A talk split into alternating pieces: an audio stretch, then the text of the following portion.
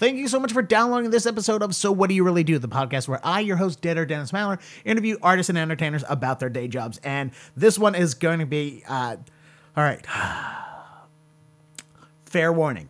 This took a lot of editing to get it to make sense. My guest on the podcast today is Dianne Carroll, uh, filmmaker, comedian. Dianne Carroll. She, uh, all right. So this is what happened. I met Dianne a couple weeks ago at JP Porch Fest, Jamaica Plain Porch Fest, which was. Oh, let's talk about that real quick. All right, before I get into that. Uh, so JP Porchfest, I did not secure the location. The the organizers secured me a location that I was going to share with two bands.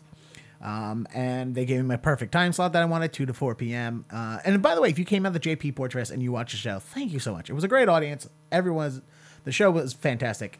Uh, everyone pretty much did a, a, good job for the most part. So, uh, and the bands were awesome and they were great. I get there early and nobody else there. We're using my PA uh, because I don't want to change them in between bands. I want a quick, quick downtime uh, so we can get right into things. So I just offer we'll use my PA. The first band uses it, fine, not a problem. Second band, they're like, oh, it's not loud enough. We're going to use our own. So they use their own. But here's the problem: even before they even got there, our contact for the location was not the person for the place. He didn't answer his emails. He didn't answer the phone. Nobody was there. It was a building that's shared by like a masseuse and a law office and uh, I guess an apartment upstairs. It's so I get there early. Nobody else is there. I'm texting and, and emailing the other bands. None of them are replying. Nobody's answering. And I'm like, there's no power. How are we doing this? So I'm trying to get a hold of everybody. And eventually the band show up and we get all this. We ask the place next door, hey, can we use it? I ask the bank across the street, hey, can we use this? And we're all figuring out. And then I call the, the masseuse.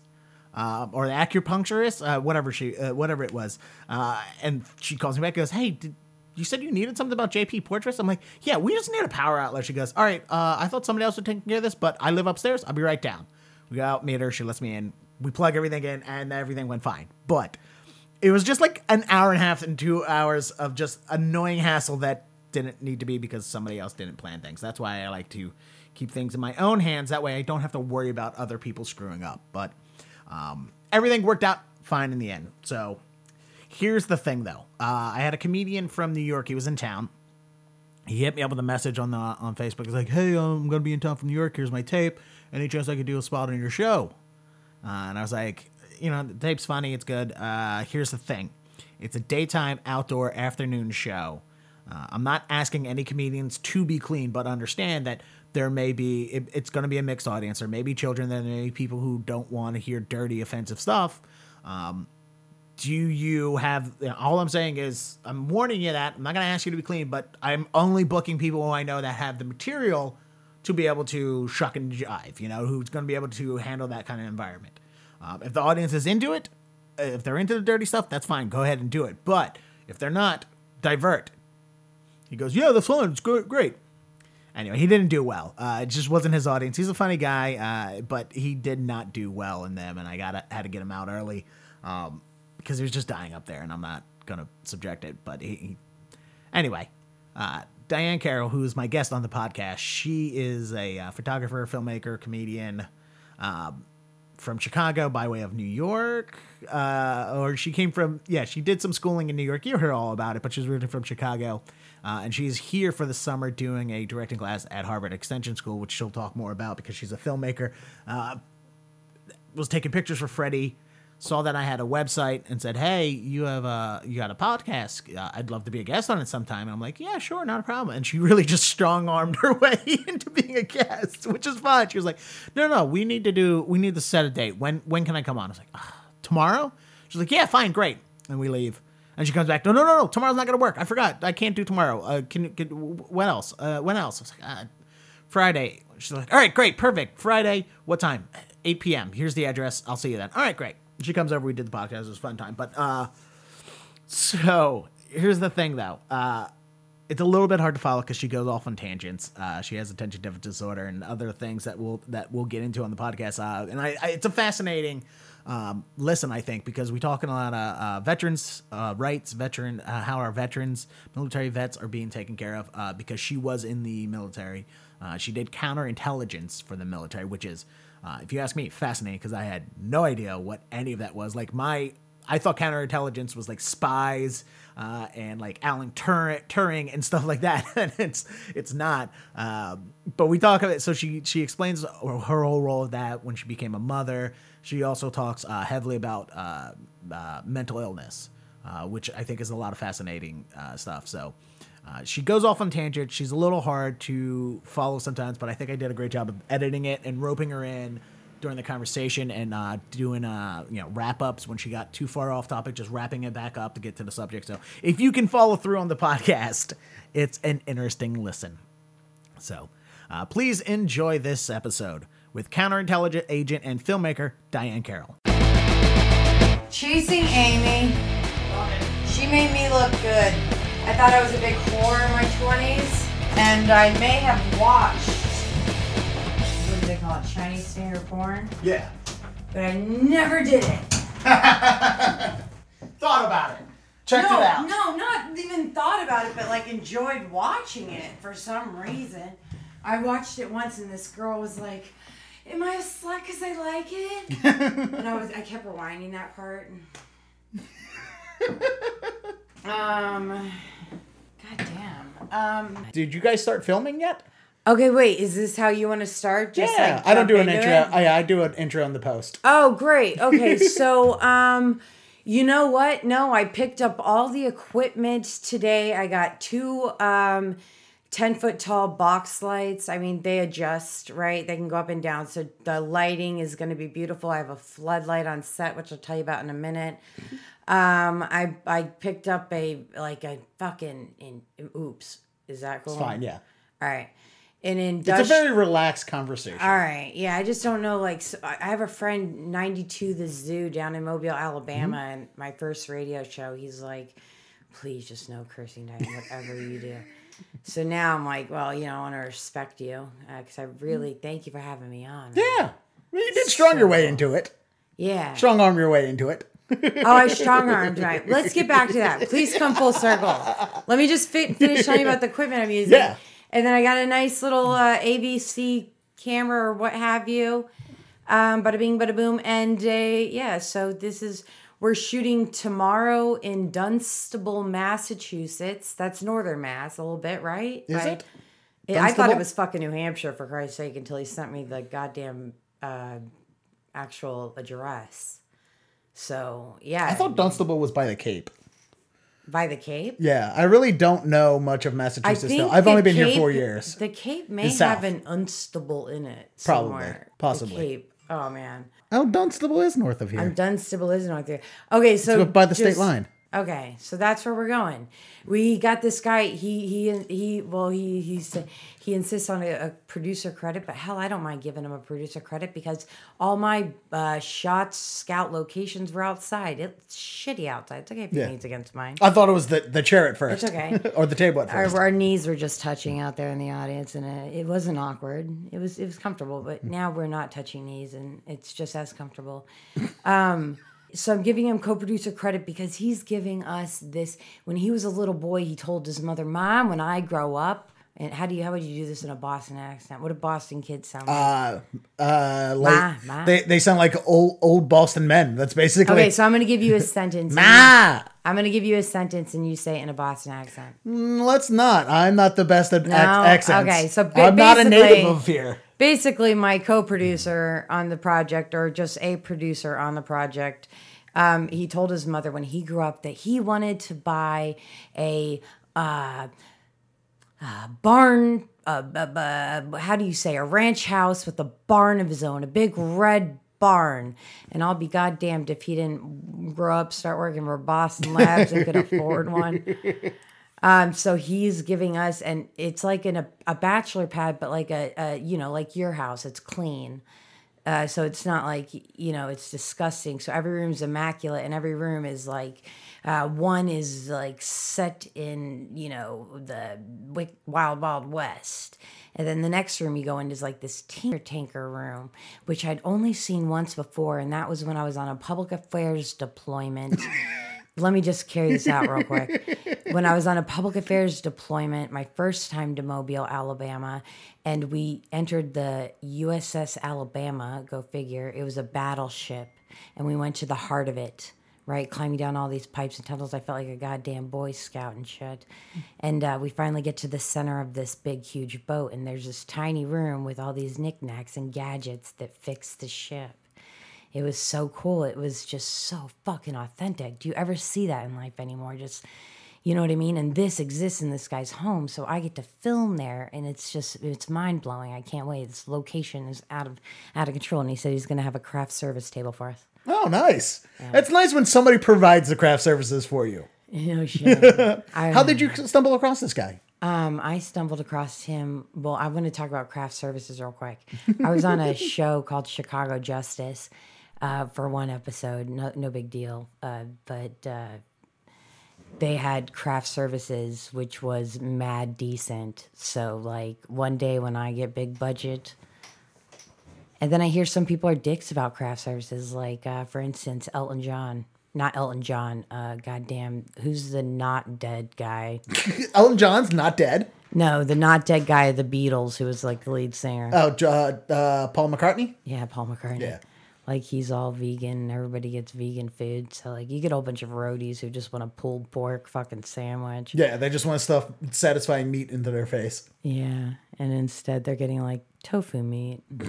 well, I dabble. he's also been a vegetarian a very long time. Like, good for him. long before it was like, uh, but that's just you know what I mean. Like um, I'm I'm I uh I have my own sexuality, but I don't make everybody else be my sexuality because they're working for me. It's the same thing. Like if you are what you eat. This is.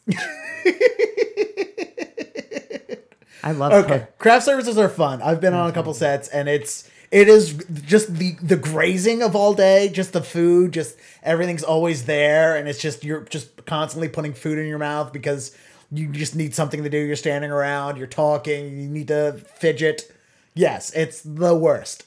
Do you like? It's the best, but also the worst. I don't know how you think, but I think a lot of money sometimes, and I'm like, God damn, craft services is like wicked expensive. Oh yeah, yeah. That is uh, like it, the the way when it comes to movies and TV budgets. When I see these things, uh, if you think about how much money they spend on food, because it's what craft services, and then there's the other company that does food. Like they're two different services. Like lunch and dinner uh, are done by one, and craft services are like snacks throughout the day. Even though it's like, oh, we made homemade taquitos. Well, like, what do you think the theory behind that is? Like, happy people, fed people, productive people. Yeah, I guess something like that. I mean, it, it- they're there all day. Might as well feed them. Yeah. Uh, especially in the no budget sector. I mean, I raised an infant till he was three, and it was just like, yeah, you're here all day. I guess I should feed you. So it was a craft services thing. Yeah, just let them let the, the the kid graze every once in a while. Yeah. But yeah, craft services yeah. are are so tempting, and it's just so so difficult to deal with. I love it, but then you uh, uh, you obviously never see any of the um, main characters out there eating unless they're like rockers. I dabbled in the music industry, so I saw that once happen, and yuck. Change the subject. um, but before craft services, we were talking about what? The guy, how did you come across this guy for the location? Oh, the guy from Relation. Um, I uh, stand up comic in town who is in Boston rather, who I should give a big shout out to right now. His name's uh, you better call Tyrone Jones? Tyrone Jones. Oh, He's been my like in in the Boston comic scene. Ty- uh, Tyrone is one of the friendliest guys in town. And he's he's just been nice to me. I'm like, "Where's the comedy at?" And he answers. You know, we have plans to go see that new movie, The Big Sick, on Friday if we make it. Um, but I've really, yeah. Uh, so I've really come to just I really appreciate him because I don't know why I've been so shy in the Boston comedy scene. I think it like really really smart people intimidate me. Um, but anyways, going back to like, you know, I have a grin on my face, but Tyrone is just giving me the in on so many, like he, indu- he introduced me to Jed's basement. Oh my God. the infamous Jed's basement. I love Jed's fucking basement. Especially now that they redesigned it, it's much bigger, it's more homier. Yeah. The concept in general was great. Uh, and now that they they flipped the room around 180 degree 180 degrees and they cleared out like the whole back half. Yeah. So now it's actually Those you can assholes- you can have room and sit down and, and the chairs aren't on top of each It's other. ergonomical. And you want? Those assholes built a green room. Yes, they did that too. How cute is that? Yes. Which it's just as dirty as the upstairs kitchen, which was the previous unofficial green, green room. I can't say I never met anybody I didn't like. Um, actually, one of the girls working with, well, the lead girl, um, my lead girl is Valley. Uh, last name, yeah. Valley D. I cannot pronounce her last. name. Valley Russian last name. yeah, so I met Valley at Jed's and I casted her right on the spot. Uh, You know, you can tell by somebody like just, but I can. I'm not clairvoyant, but by the look in their eyes, like this woman's smart. I would love to have her on board, and I needed needed a cast. So I love working with comics. Yeah. Oh, but anyways, so blah blah blah blah. blah. Um, Tyrone Jones, and I I called Tyrone, and I'm like, well, what are you doing today? And he's like.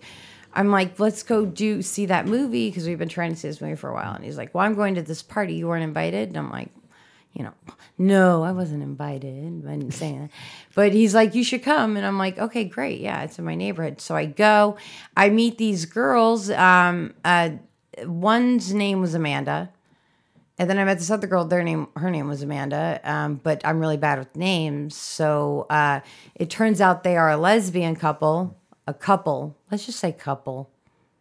Amanda's our couple, are a couple, and they're friends with some uh, Boston improvers. And it was like a Boston improv slash stand up uh, meetup uh, barbecue where we had a fucking ball. Um, I'm very much I I love working all the time. And if people want to produce content, then when since I am a guerrilla filmmaker, when better than like now? Yeah. you know so uh, we shot like a musical montage that day at the party. We i had these blank scenes that i picked up from the harvard directing class that i'm taking and they're really fun. We can go over a few here in a minute if you'd like. It's very short. But uh, so we we just had so much fun and the amandas the next day i text message them. It's the 4th of july and i have nothing to do and, and um you know uh, in Harvard Square for some reason, messaged them. They invited me out. So at this point, I still don't know both of their names. I know one of their names is Amanda, but I'm calling both of them Amanda. they are now the Amandas. Yes. and so I get in the car and I'm like, you know, you guys, I have to be quite frank and honest. Um, I'm actually calling both of you Amanda. And they're like, well, that's because our names are Amanda. I'm like, wait, you guys are a couple and your name's Amanda. You're Amanda's. so, um, kind of from that, it's just such a small, it's just a, it's a small town, Go Go Boots. It's a small town, Boston. It's a small town comedy. yeah. So we're hanging out with the Amandas on. Oh yeah, yeah, yeah. Thank you. I have ADD really bad. Thank you for you're a good host. So hanging out with the Amandas, um, they picked me up from Harvard Square and we drove to what I thought was New Hampshire, which turns out to be Dunstable, Dunstable, Mass. Mass. right? And uh, we get to this fabulous farmhouse. It was the one John Mason, the co-producer, had told his mom that he was going to buy when he was a little Yeah. kid. So that's where we met John. He was grilling. He had these two big ducks in the backyard. He has about like four acres of land uh, off of some road, you know, when, uh, and a pool. And so I spent all day outside in the pool area. And then I got the tour of the home, and uh, the tour of the home is just amazing. And he had mentioned, you know, um, something to the effect of, I am going to be letting the local theater guild know that they can have full access to my five story brand new red barn that's attached to the house. I mean, it fucking Five smells. story barn. It smells like carpenter sweat. It's so new. Smells. do you need a barn that's five stories? I know. How, it, it's not an You ark. need it for my tea party. it smells like it smells like sweat from like maybe the upholstery shop Jack White. No. um, maybe he used to work in Jack White, Jack White, Jack White. I say his name three times like Beetlejuice, Beetlejuice, Beetlejuice. He never. showed up. Hoping he'll show up. Yeah. Have you Okay, tried it in the mirror with the lights off, like Bloody Mary? Instead? No, god damn it, no. Um, but Jack White does look like a ghost fucked a vampire, so maybe if I did do the Bloody Mary route, he would spiritually be. That's okay, Dianne. That's okay, Dianne. Um, so, you met him on we're yeah, so we met him on the Fourth of July, and he was like all thanks, like all Massachusetts New Englanders. Like um, you're just like Chicagoans. You're not gonna break for at least forty five minutes, and it's only until I say something smart finally that you know like people will be super friendly. So john mason was not entirely friendly you know at first. He said this is a great location. Well i said thank you for the you know letting me be here. He's like yes you're um you know try to stay on the guest list. We have quite a few parties and at the end of it he's like practically giving me the house which is amazing. I'm quite the charmer sometimes. But no what i was saying was john mason was giving me the tour of the home. He's like yes i'm going to lend this to the local theater guild here in dunstable mass. Don't you think that's a great idea? Will they love it? And i'm like yes they'll love it. And i'm seizing seething rather with jealousy and quite transparent and mm-hmm. you know and at this point he knows that i'm directing this summer. And he said well dianne if you ever you know what i mean Just waiting for the the ex, for him to extend the and offer. I, I told you, I'll tell you what, I used to be like, for some reason, in my younger days, I would close that door on the opportunity. Like, no, I don't need your help. I can do this all by myself.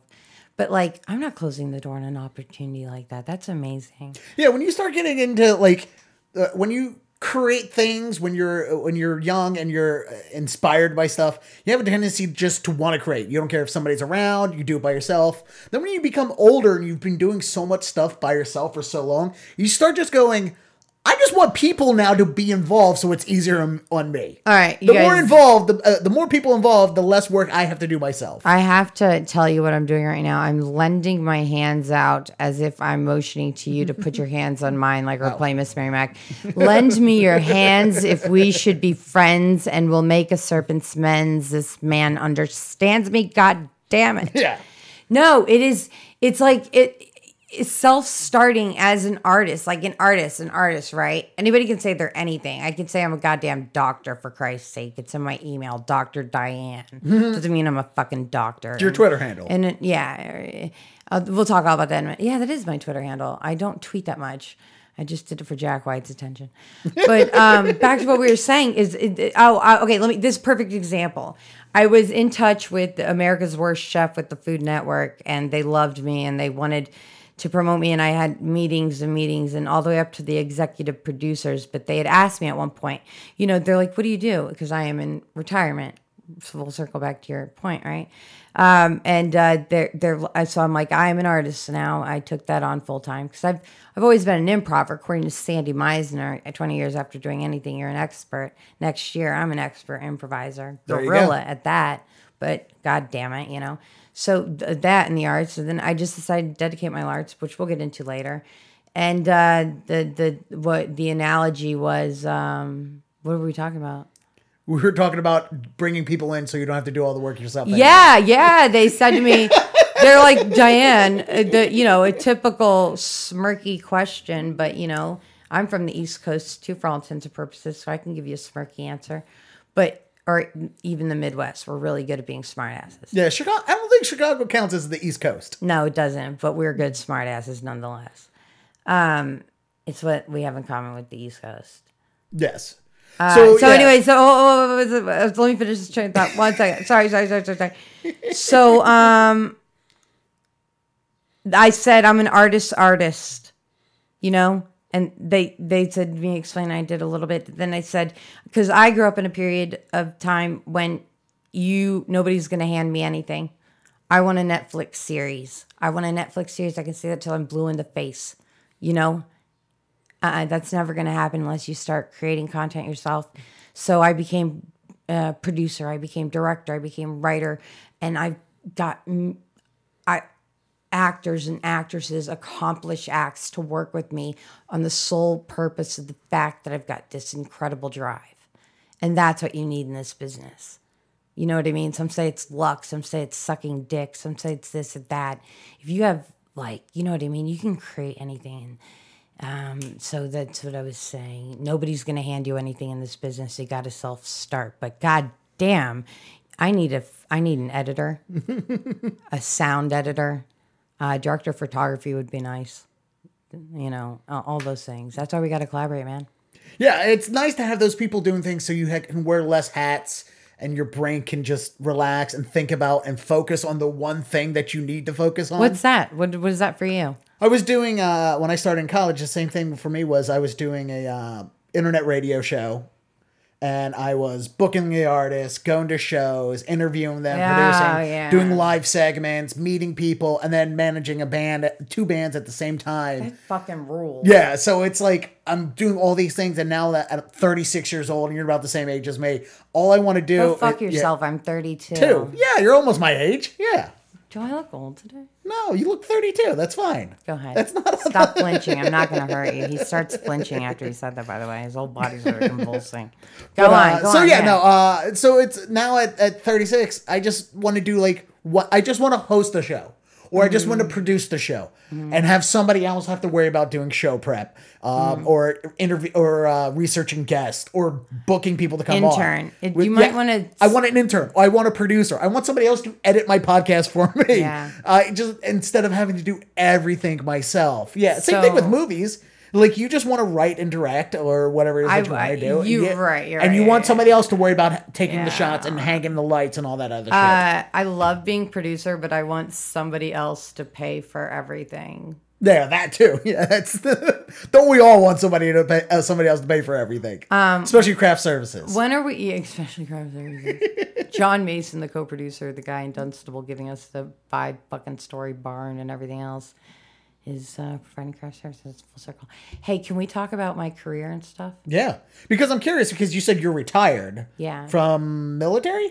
Um, military and the federal government. What did you do for the federal government? I was a Veterans Benefit Administration claims examiner. Okay, so through so did you serve in the army or did you just work I with it? I served in the army for Okay. six years. I had a break in service, but um, two of these years. Uh, oh, okay. Um, th- yeah. Do you mind if I just go? Yeah, go. Okay, go. Okay. I'm, cool. I'm I'm fascinated. Yeah. I want to know. No. Okay. So I've kind of I talking about wearing many hats. I um my father had a good work ethic. My mom, you know, bless her heart, with as low as her IQ is, uh, had a great work ethic. You know what I mean? Like my little brother, I remember, you know, this is a horrible story to remember him by, but he would be snot, yellow, green nostril coming out of his nose because he just discovered alcohol the night before and would go to work, you know what I mean, and just hang in there. So, you know, we, uh, my dad bought a, had a 7,000 square foot home in the middle of the Great Depression. And I, not the Great Depression, but the Great Recession. I had to man that. You know what I mean? So like now that I have a little bit of money, I'm like, uh, I'm never doing my own manual labor in my house or housework or anything like that. You know Oh, what. I mean? I sit in an office and I never want to. The two things that I always hated when I would do construction work is dig holes and paint walls. And I refuse at this day and I age when I sit hate painting walls. when I sit at a desk now that that my day job is sitting at a desk. I was like, the only thing I refuse to do is dig holes and paint. Paint. I'll help you do everything else. I'll come over and I'll help you build your entire house. But you got to dig the holes and you got to paint the walls. I'll do everything else. You literally painting walls is the worst. It's what do you even throw uh, Spotify on? And like, then you're still like, does that help you forget the fact that you're painting a fucking wall? Yeah, that you're doing a monotonous, very specific, and I'm also obsessive compulsive, so I can't do if I it can't be perfect. It's going to drive me crazy. Now, at my age, I've now learned that there's certain things out of my control, but still painting, like just flicking a little bit of paint everywhere or on myself, and it just it's so monotonous and boring and ah. I hated it. I read a short story. I read short stories, um, and it was about yellow wallpaper. And then I just always thought about, and I had this asshole brother-in-law right when I got out of the military. Um, and uh, God, I had to go live with my. Never again will I live with family. they, you know, older, getting older, Especially actually in-laws. kicks a lot of ass. Yeah, and he was pretty fucking arrogant, but he's also did some pretty m- miraculous things in my life for a human being. So we don't hate him entirely. But he did insist that I pull my weight around the house which I just told you I'm a naturally lazy person. I will, Mm-hmm. will have a house cleaner instead of you know, cleaning toilets. so he said, Dianne, we have a, you know, it was like a 3,000 square foot home. They wanted to paint every fucking wall. All right. And I didn't have an iPod. And there was no air is- conditioning this in the was house. The, late '90s, yeah. and he was early like an old drill sergeant treating me like I was, you know. So that was the last time I painted. I'm like, you know what? F you. I'm not. I. This is, you know. I hate painting walls. So when you were, when did you go into the army? Oh, 18? okay. Yeah. Um, I took a one of those um bada bing, bada boom. Left high school early because of the ADD, which is clear. You guys have heard it all throughout this podcast. And then um, I took like one of those years off and moved up north to New Jersey to visit So you my. graduated early, or did you drop out? Um, I dropped out. okay, I mean, yeah, I guess. at 16, Uh, can I be honest? 15, 12, 9, 15. 15. Sophomore year. Jeez, But that's I'm gonna early. impress you. I'm gonna impress. That's you. fine. Yeah, I'm I'm not, not judging. Well, I just think that like the way my brain is wired, like I, I, every moment I'm learning right now. You know, staring at your fucking wallpaper and Yeah. listening to you, and it's just a continual process. It partly makes me a great writer. It's the power of observation. It's the power of so you know what I mean. I didn't fit in fucking high school. Okay, I'm Yeah. sorry, I didn't, and I left. High school's less about learning uh, book smarts. Well, there's that's important too, but it's more about learning social skills. And if you're already someone who has social skills or don't care about social skills, high school could be the worst place to be. It's it's where you learn to become a person. But if you're already kind of a person eh, who's able to interact with others, then what the fuck are you doing there anyway? I was the most popular girl in school. Do you know that? No, I wouldn't have, but okay. my I can see it. brother my brother was in the bathroom once and like some guy walked up to him and he's like your sister dianne. I wasn't popular for like the cool reasons you know what i mean? I just fucking love everybody. I Yeah. love people. You're infamous. and i just love talking and just so I, that was how my high school was spent Eh, So you leave high so- school, you take yeah, a year yeah, yeah. So I, I brought Diet Coke so I could wake up. Where's my Coke? Man. Oh, it's in the bag there. Uh, there's uh, my coffee. yeah, there's coffee. yeah. right. So no, no, no. Okay. So I left high school. I moved up to New Jersey. My godmother's an American Airlines flight attendant. She exposed me to fine art for the first time, and I went fucking nuts. I never thought I'd be a comedian one day, but like she brought me to New York. Long story short, um, and then I had to make a decision. I, they're like Dianne, because we just all watched the movie Hair together as a Oh, family. wow. Yeah, there's a mo- there's a crazy movie to show a 15 year old. Well, I was like, well, how did my godmother, my godmother, and she's she's African American. She's married to a Jewish man who was in a band called the Dovells. Uh, They were a one hit wonder in the '60s. The the Bristol Stomp and all these other things. But anyways, they would teach me these life lessons um, through like multimedia channels. Like, um, for instance, when uh, I expressed interest in journalism, they insisted I watch it Almost Famous, which, you know, that movie changes your life. And James Cameron is somebody to look up to, and yada, yada, yada. Later on, I ended up living an Almost Famous lifestyle. Man, I hope Michael Panico's listening. Who's um, Michael Panico? I'll tell you all about my Somerville Michael Panico here in a minute. He would kill me if he heard this. Or maybe he wouldn't. He's so cute. I miss you.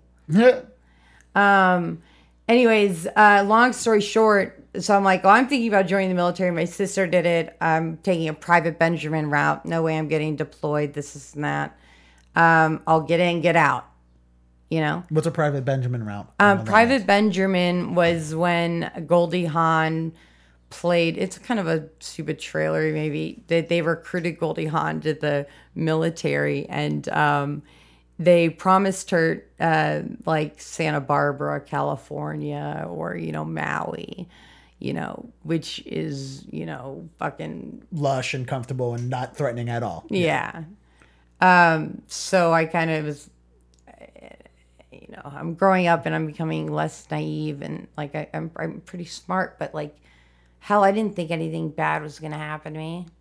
You know. Yeah. So you joined. So you. So I joined the military. Dropped out of school at 15 Spent a year with your godmother Hmm. learning about art and journalism and all that stuff. In Got my Went to GED, York like, at really least you got your GED. fast. That's good. Yeah. Oh, I totally got my GED immediately. Good. My and then gen- you. ju- So and you so joined then the I military. joined. I tested. Well, I told you I wasn't stupid, Yeah. and I got into counterintelligence. Okay. Mm-hmm. That's a thing they still do. I'm sorry. That's a thing that the military still does. Um, it's it's at a very low echelon. Um, it, any kind of like good news or good news rather, uh, any kind of um work that uh, counterintelligence at the echelon I was working at, if it were actually of substance, we would have to push it up the channels. And then um, the CIA or the FBI, depending on what jurisdiction we were in, would take over the case. Here's the funny thing: this is- we'd write it. I had a top secret, sensitive, compartmented information clearance that I would use only in training. I never hurt anybody, and I never went overseas. But that's what they gave me. But uh, a friend, an interrogator friend of mine at Ghraib, real quick story, he would write and a report at a sensitive level and then push it up the chain of command. It would become top secret, and he would never be able to find out like what you know happened to the report. Then he would see it in the news later. It was just kind of funny how things get out of your hand and out of control like that. Yeah, see, it's a dark topic. It's a Yeah. weird thing to talk about. Uh, you know, no, my best Uh, friend's oh, brother is one of the yeah. guys in that uh, documentary about Abu Ghraib, where he's the dude like s- like punching a dude, a naked uh, No way. prisoner in the nuts. He's like rah rah rah, yelling Oh my at him. God. I was like, oh, that's your brother. That's why why do you keep Cameron- hanging out with that asshole? It's like, y- y- you know, uh, let me say one other thing.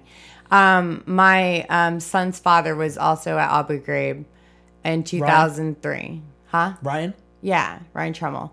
Um, and um, well, my son's father, Ryan Trummel, was in Abu Ghraib in 2003, and we had this garden gnome, and um, it sat on the windowsill of Ryan's barracks room. And well, at the time, the gnome's name was Louis, but by the time he got back from Baghdad, it was Lucky Louie because Lucky Louie had shrapnel from mortars blow off his head, jeez. which was right next to Ryan Trummel's head.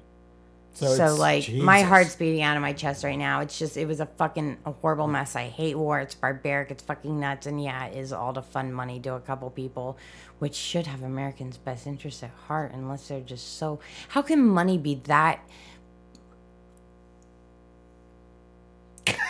I, Okay, let's the not oil get thing, into that. yeah, Yeah, I don't that's even a- want to go. We could be here for hours on that. Here on a lighter note. I don't. We're not going to go there. On Yeah. a lighter note, I did have a whole bunch of linguist friends and a friend of mine, Tracy Crane. She's actually a New Hampshire girl now. Um, she was in the military with Brian and I at the 202nd Military Intelligence Battalion in Fort Gordon, which is in Augusta, Georgia, where they have the Masters every year. Um, and uh, she was in a long interrogation with uh, somebody at Abu Ghraib. It was a bad and bad, bad terrorist. Okay, and she said to him at the end because people were watching through a two-way mirror, yeah. right? And she cued them to listen. You know what she said to that terrorist? What? I have good news and bad news for you. Which one would you like first? And the guy says, "Good news, bad news." What does he say first? She goes, Well, you know what? You don't have a choice. I'm going to give you the bad news. What you did was very terrible. And uh, it not only cost you ever seeing your family again, it cost American lives, and you're bad. You're going to jail for a long time, if not dying. The good news is I saved uh, 30% or more of my car insurance by switching to Geico and everybody lost their shit. And you know, it's a controversial joke. You laugh at it, but we can laugh at it. She said that everybody lost their shit because they, you, Tracy was dead serious. She's like, I mean, this guy was, you know, and that's the worst thing you can say to a terrorist mm-hmm. is that you know, if you ever want to, if you guys ever listen, if you're ever interrogating a terrorist, tell them they're never going to see their family again. It's Yeah. what's they the hold they hold the most important. John That's Oliver did a great um, uh, segment about uh, how torture doesn't work. The thing that works the most is just trying to relate to them, telling them, "Hey, what can I do to help you? You help me, I help you." We're lying to you, of course. We're not going to help you terrorists. Yeah, We're going to fucking fuck your fucking world up. But you know, So, uh, you were doing to- counterintelligence. So I was doing counterintelligence, and see how it kind of like takes me to a dark place. I'm not a dark person. I don't know where else it's coming from. I got out of counterintelligence. I thought it was a bit intense, and Ryan and I ended So, what up. are you mostly doing during counter d- d- during counterintelligence? What is what, what like, I'm doing for right me, now? It's it's what we're doing, talking, just talking and writing like long, extensive reports. about like, is it wiretapping? Is it Uh, interviews because I don't know. My Yeah, only okay. my only un- understanding of counterintelligence is World War II, wind talkers, like uh, code breaking and all that kind of stuff. All right, let me break it down. Alan Turing and that kind of stuff. Okay. Um, some people thought it ironic because Ryan, we've established my son's father, he was an interrogator and I was counterintelligence. So, what is happening is in the intel world, I mean, in the rules, uh, in the battlefield, right? Especially in the Middle East, the best intelligence officers in the entire world are the Israelis. Think about how they won the Six Day War. Think about how they survive on a daily basis surrounded by enemies. It's called intel. And nobody has better intel than those guys out there. I had a friend from Pakistan who went to go visit. He was home for two days, and the mailman knew he was there. These guys gossip. That's intel. All right. So, what we're trying to do as a counterintelligence agent is go into the community and liaison with the mayor, liaison with um, you know every official you can think of. We also have an office that people can walk into where we make them feel very comfortable and then ask them questions. And sometimes they say, "Well, I've got you know I've got to report something," because I played uh, role playing. So they would, you know, here's the situation. You come, uh, terrorist, not terrorist, but like, you know, somebody living in that community comes into my office and I'm very worried about my family and there's a weapons cache. I know where it is. And you just need to get it the hell out of our neighborhood because we're sick of these fucking terrorists too. Yeah. You know, but they don't say it in those words. So I asked them, where's the weapons cache? Give me the grid coordinates inside the weapons cache, if you've seen the weapons cache, who knows about the weapons cache? You pretty much ask the who, what, where, when, and why, and then each who, what, where, when, and why has subcategories, and you write it all down in a big fucking report. So counterintelligence is trying to keep them from getting intelligence on us. Okay. Interrogation is trying to extract intelligence. I I don't know how to explain this. Extract information from them. Yeah, but I'm also as a counterintelligence trying to extract information from them. But, but all, all in, in all in all, is we're trying to save Americans' lives and not let uh, in public affairs we have minimum disclosure, maximum delay. M- You know, so don't fucking talk about it and for as long as you possibly can, and then conversely, there's you know uh, minimum disclosure, maximum delay. It's all how you release information, and in terms of saving Americans' lives, they don't really need any intel on us. Wind talkers, what you know of was fucking genius. God damn it, genius. Well, it's are you d- doing it as a military personnel, or do they think that you're somebody else? Do they know? Uh, no, like it's not undercover work. No, clearly. it's not undercover work. Actually, they advised against that. I thought it was a smart ass. I've always been, oh, surprised. but we were in Intel school, and I raised my hand, and um, I, they're like role playing, so I definitely raised my hand. And then they're like, okay, so we're gonna interrogate you, Dianne. Um, and uh, they're like, okay, yes, what is your name? Uh, my name is Molly Ringwald. Oh, okay, Molly, where'd you go to school? Or what do you do for a living? And then I was like, well, I'm a doctor. Um, and I graduated, you know, from Harvard and then went into chemical engineering at MIT. And I got my ass handed to me. They're like, don't you ever fucking lie like that. Like lie to say, yeah, sure, everything's gonna be fine if you give me the information. We'll get you back home to your family. No, they're probably never gonna see their families again because they're fucking terrorists. you know what I mean? but, don't like, ever lie to the people. yeah, about don't who like you about who you are because they get fact checks you. You know what I mean? Oh yeah, you went to MIT. What year? Really? Who's your admissions counselor? Did you know so and so?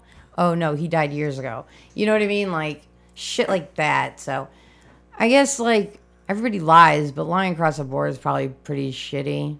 Oh, what wicked webs we weave when first we try to deceive. So, anyways, I fucking got you don't out wanna, of it. but you don't want to. You don't want to betray their trust. The person who's giving you information. No, you. d- But no, because it's not really on a trust as needed basis. There's like, well, there. Okay, so well, this goes two ways. If you're coming into my office and you're divulging information to me, there's not really much trust that you know what I mean. You're trusting me, and I'm trusting you and my security guards outside that you don't have a bomb on you, and you know what I mean. So like, it's not a fucking matter of trust. It's a matter of me getting all this information from you. It's informants. It happens every day, even here in America. Informants. I, I would collect that. The other part of my job was, um, which I always thought was cool, uh, was the like lia- and, and of course it was not available to women, which is another contention we'll talk about later on as my career progresses. But um, I was always, if I were told, if I were going to South Korea, that they would use me in intelligence meetings, but I would just be dressed up because I was a blonde bombshell when I was a kid. And that um, since I am like hyper observant stuff, and like I would be a fly on the wall taking notes and smiling and being the mouthpiece and talking and saying, so that's a woman's role. Yeah, you're you're Like, you're the eyes, God or you're you're there for their eyes. I mean, I yeah. don't mind doing that. You know what I mean? Especially if it's saving Americans' lives. Fuck yeah, I'll be a snitch in a North Korean meeting. Yeah, you know what I mean? As long as I can get the fuck out of North Korea as soon as possible. Um, I would never go to North Korea. Okay, this is all figure. What am I saying? So counterintelligence, you were in that. You were t- you were describing the job. Now, Oh yeah, yeah, yeah. Well, one of the thing was is that we had a budget. This is not classified, and none of this information I'm telling you is classified because it's all you could look it up anywhere and that WikiLeaks and stuff. But we would have a budget to liaison with, um, liaisoning with like you know the chief of um, the police to station because we always want to be in touch with them so we can coordinate intel to locate weapons caches and people of suspicious behavior and so on and so forth. Which in fucking Baghdad, there's bombs going off everywhere. Like who the fuck knows? Mm-hmm. Anyways, but we would be able to buy them gifts. So like Bribery almost. American cigarettes, yeah.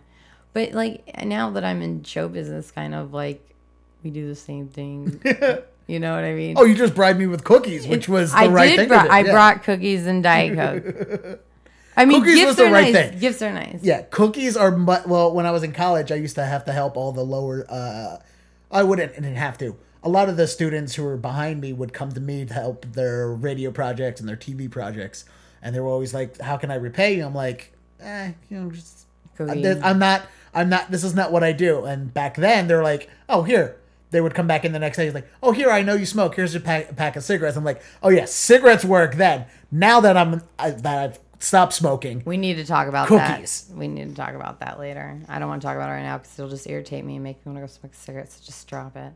Yeah, I brought him cookies. The chewy, chewy, Chewy chips, Chips Ahoy. Yes, and I'm trying. I'm holding off not eating them in front of the microphone. I was at like a halal beef rush. I know. I'm like, I'm bringing food. It was a halal uh, little place. So I'm like, I don't know. We can get some really weird ethnic food, bring it over, which would make me weirder. I don't know how to cook this. Not that ethnicity's weird. Is it still considered racist if it's ethnocentric? And I meant it as a compliment. The intent is not racist. Um, yeah. No. Okay. So um, basically, like So you're bribing You yeah, bribing officials. public officials with you know booze and probably prostitutes. What we weren't allowed to do was take money and gifts from them Of course. because like they have boat tons of it. It is like feast or fucking famine in those countries. Um, because of the oil, there's like if you're a Kuwaiti citizen, for example, you get distributed like fucking ten billion dollars a year just to be a citizen. Similarly, like you're gonna find that um, in Alaska, like it's kind of like a cola, like a cost of living allowance, or no, no better example, like Seminole Indians. You know what I mean? Um, so Kuwaitis and uh, Syrians and a lot of these Middle Eastern countries are so fucking oil rich that um, they distribute the wealth between the natural born citizens. Oh. Yeah, so like it, there, you'll see a big, um, vast, uh, extreme. Like for instance, you know, you see these roads, and they're, they're the oldest civilization in the world. Yet there's no real grid system, and it still seems like you're in the middle of fucking nowhere. But you'll see a goddamn Maserati come down the road, and then the Maserati loses a tire. They're so fucking rich, they get out of the car and they like hail a camel go back to wherever and buy a new car, I guess. I know that polygamy is also legal in the Middle Eastern culture. And don't quote me on any of this, but you have to, if you say you have seven wives, each wife has to be treated the exact same way. They don't have to live together like they do in Iowa or, you know, where else? Where's a Brigham Young? Brigham um, Young. That's in that's in um, Colorado. Somewhere. No, uh, Utah. Sorry. No, polygamy like they do in LA. well, anyways, so each wife has to have like, you know, if one drives a Maserati, the other one gets like a Maserati or something equal to. So it's just like expensive, but you can have like as many wives as you want, I guess. The Middle Eastern culture always really fascinated me, but um and a lot of people would like not a lot of people because I don't really get into it, but I don't really dive too much into politics nowadays because I don't see a lot changing from what is, you know, when I did watch it, and it just drives me nuts. And I refuse, you know, Christian Science Journal, which is supposed to be one of the most unbiased publications, still pisses me off.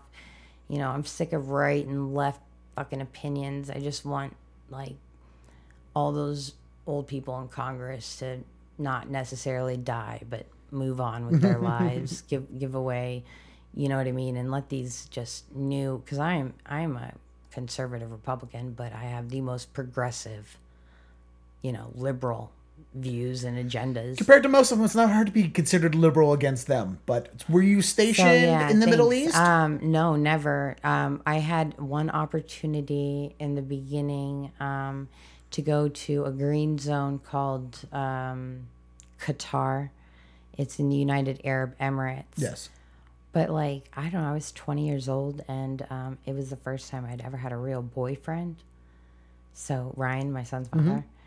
Um, and Ryan was just, we were traveling every weekend together and having so much fun. And I'm like, um, fuck Qatar. Cause it was, it was like, they were like, well, do you want to go? And I'm like, you know, well, you know, kind of. And the more research I did on it, I'm like, so it's totally a green zone and yada, yada, yada. Oh, yeah. So, but I stayed with Ryan and we, you know, the rest is history. In Qatar. And no, I did not go to Qatar, but I did go with my boyfriend Ryan and we ended up having a baby together. The girl who did go to Austin, Qatar, yeah. Austin, yes. Um, the girl who did go to Qatar kind of comes full circle. We were allowed to give them gifts. We weren't allowed to accept gifts from them. But the girl who took my place and went to Qatar took so many gifts from the locals. She came back with like diamond bracelets and, you know, the whole nine yards. She was like the Arab little, So CI was going to send you to Qatar, yeah, um, but you didn't go. no. Where were you doing all your CI work? Here in the Um, States? Yeah, and here in the States, well, that's a really good question. None of this, I- I'd love to tell you about this. This is another reason why it fucking irritated me and I had to get the hell out. Um, have you guys ever heard of the good old Patriot Act? Do you Yeah, remember that one? Of course. What is it in terms of your memory? What do you remember about it? Uh, it gave, it was an executive order from the president that basically gave CIA and NSA too much rights to checking in on your privacy and, and wiretapping. It gave that it, it gave them less opportunity or was, there was less red tape in setting up wiretaps and spying on people and all that shit. So I, I can't say exactly, but obviously No. I know what I mean, the the the, the Like- more the, I know the immoralness behind it. no, I, um, I'm so glad you answered that question and you know what you're talking about. Because I thought I, I, I- I'm not calling you an idiot, but sometimes it's important that people know what the Patriot Act is because it's. Well, I'm very ignorant years. of most of the of what goes on in politics. I know, but these are these are the things. I, I mean, did just watch Enemy of the State recently, so I'm kind of enemy. I just wrote a paper about enemy of the state. Um, no, but it's important to remember like these policies that are set in place like prior administrations. You know what I mean?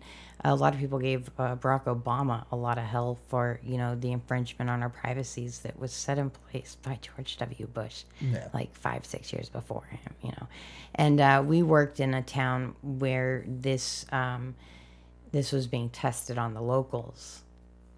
You know Just what I mean? the Like- what the yeah, like we, when we were not deployed, we were studying and training intelligence gathering techniques on American soil. on American soil. So you guys were stationed in a city to test methods of extracting information from locals. Yeah. But we would do them field training exercise environments and the locals would be paid actors. Um, and then there was like one stupid fucking assignment. I'm not going to get shot for this because hell, I'm crazy. I could be lying. but um, they gave us, and I'll teach you this game, everybody. It's called the elicitation game. It's a good w- bar game to pick up. But um, elicitating mean gathering information surreptitiously, meaning without somebody exactly knowing, right? So it's called the elicitation game, and I remember that uh, one of our projects were to go to the mall and you know um, find out things, you know, uh, challenge each other, like go into the jewelry shop and find out when the jewelry shop, you know, had her first date or what the name of her dog was. But here's the point of the elicitation game. You Instead of going and say, "Hey, what's the name of your dog?" You want to go in there. It's like, um, "Oh, I'm looking uh, for a new charm bracelet, um, and it's for my boyfriend, or it's whatever it's for." And hey, do you happen to have one on a dog? Because I love dogs, and then hope that she would d- divulge that information. How do you know that? I'm a smart guy. You're smart. You're very smart, which also goes back to like we're all. I also know ev- what the word uh, surreptitious and, and elicit- elicitation Okay, means. so I gave you good context.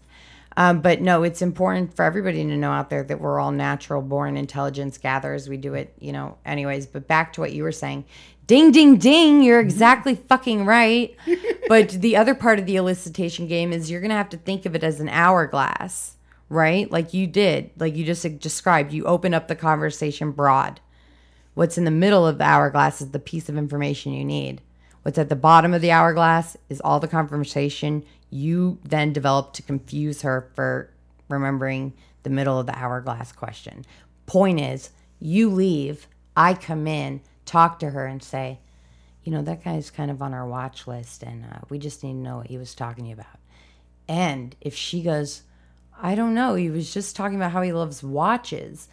Or if she says, You want to know about my dog, then you lose the Then game. you- then- But if she forgets, Ah. so like the hourglasses open up broad, go in tiny, find out what you get to need to know, and then open up broad again and leave them confused. It's the art of confusion. Did you ever read The Art of War? No, I've never read the Art of You War. You gotta read I've it, read like- one book all the way through my you, entire life. anybody who says I'm a douche for reading The Art of War.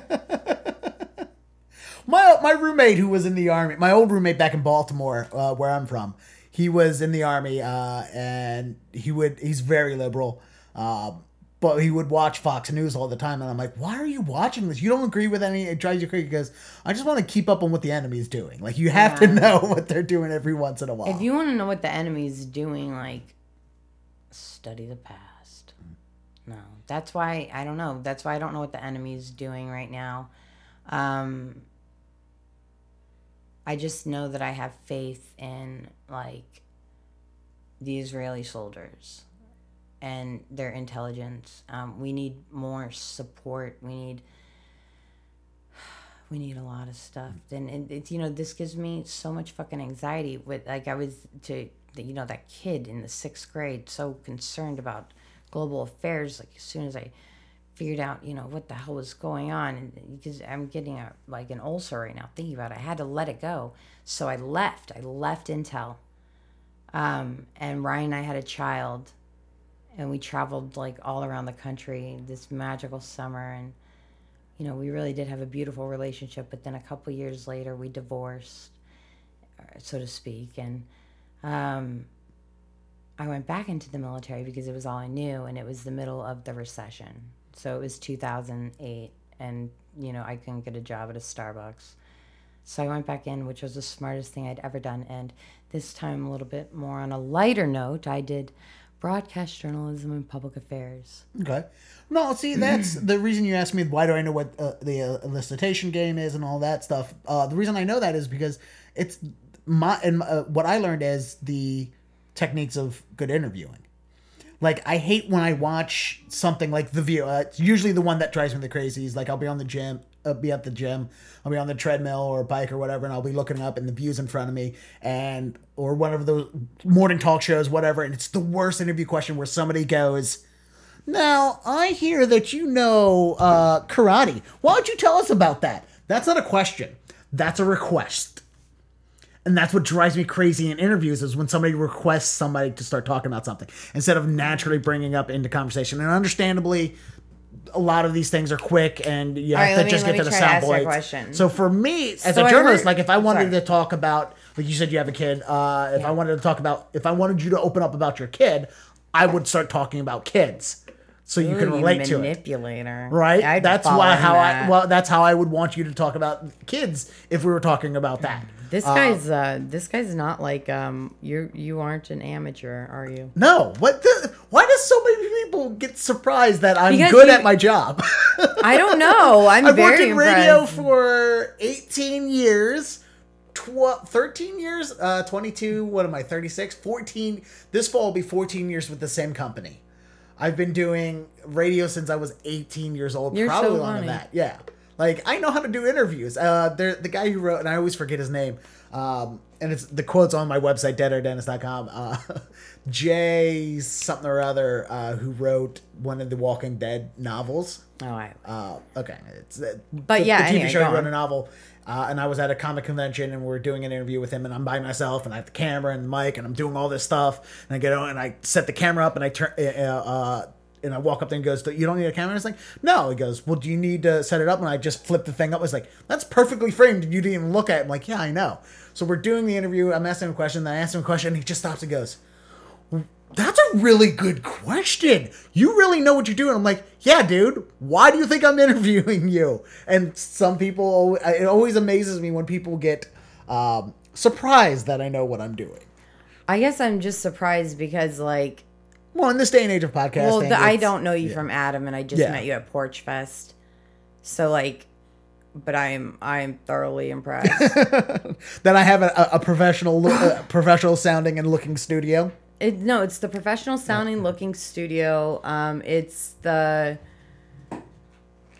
the active listening, the be the keeping me on track, and you knowing what the fuck you're talking about. And I'm throwing some pretty wild, like I'm not even wild. They might not be, even be complex, complex things, but You hear that? Um, You hear that? Uh, program director from a radio station that might be listening to this as an air check. Hire me. I'm good at what I'm doing. No, like he could, you could interview like, wow, uh, you know, we can we can talk. Uh, I was like, I've done everything from flight attendant to fishwife to fishmonger to you know working in Alaska to uh, working at a nonprofit finding people jobs specifically to working for the Veterans Benefit Administration, which um, I'm actually opening up my own business because um, I have a grant. And they're sending me to the New England School of Photography um, to get certified, and I'm opening up a small. Um, follow me.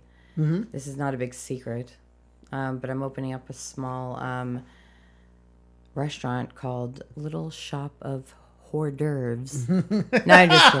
Oh God! I'm just kidding. I'm just kidding. No, but I am opening up a photography studio, and I'm um, I will with the intent of uh, um, uh, evolving it into a multimedia branch, and um, because as soon as I open up the photography studio and I'm in business for two years, I can contract to the government um, because they have a $12 billion pie specifically designated to service disabled uh, military veterans. And I am medically retired.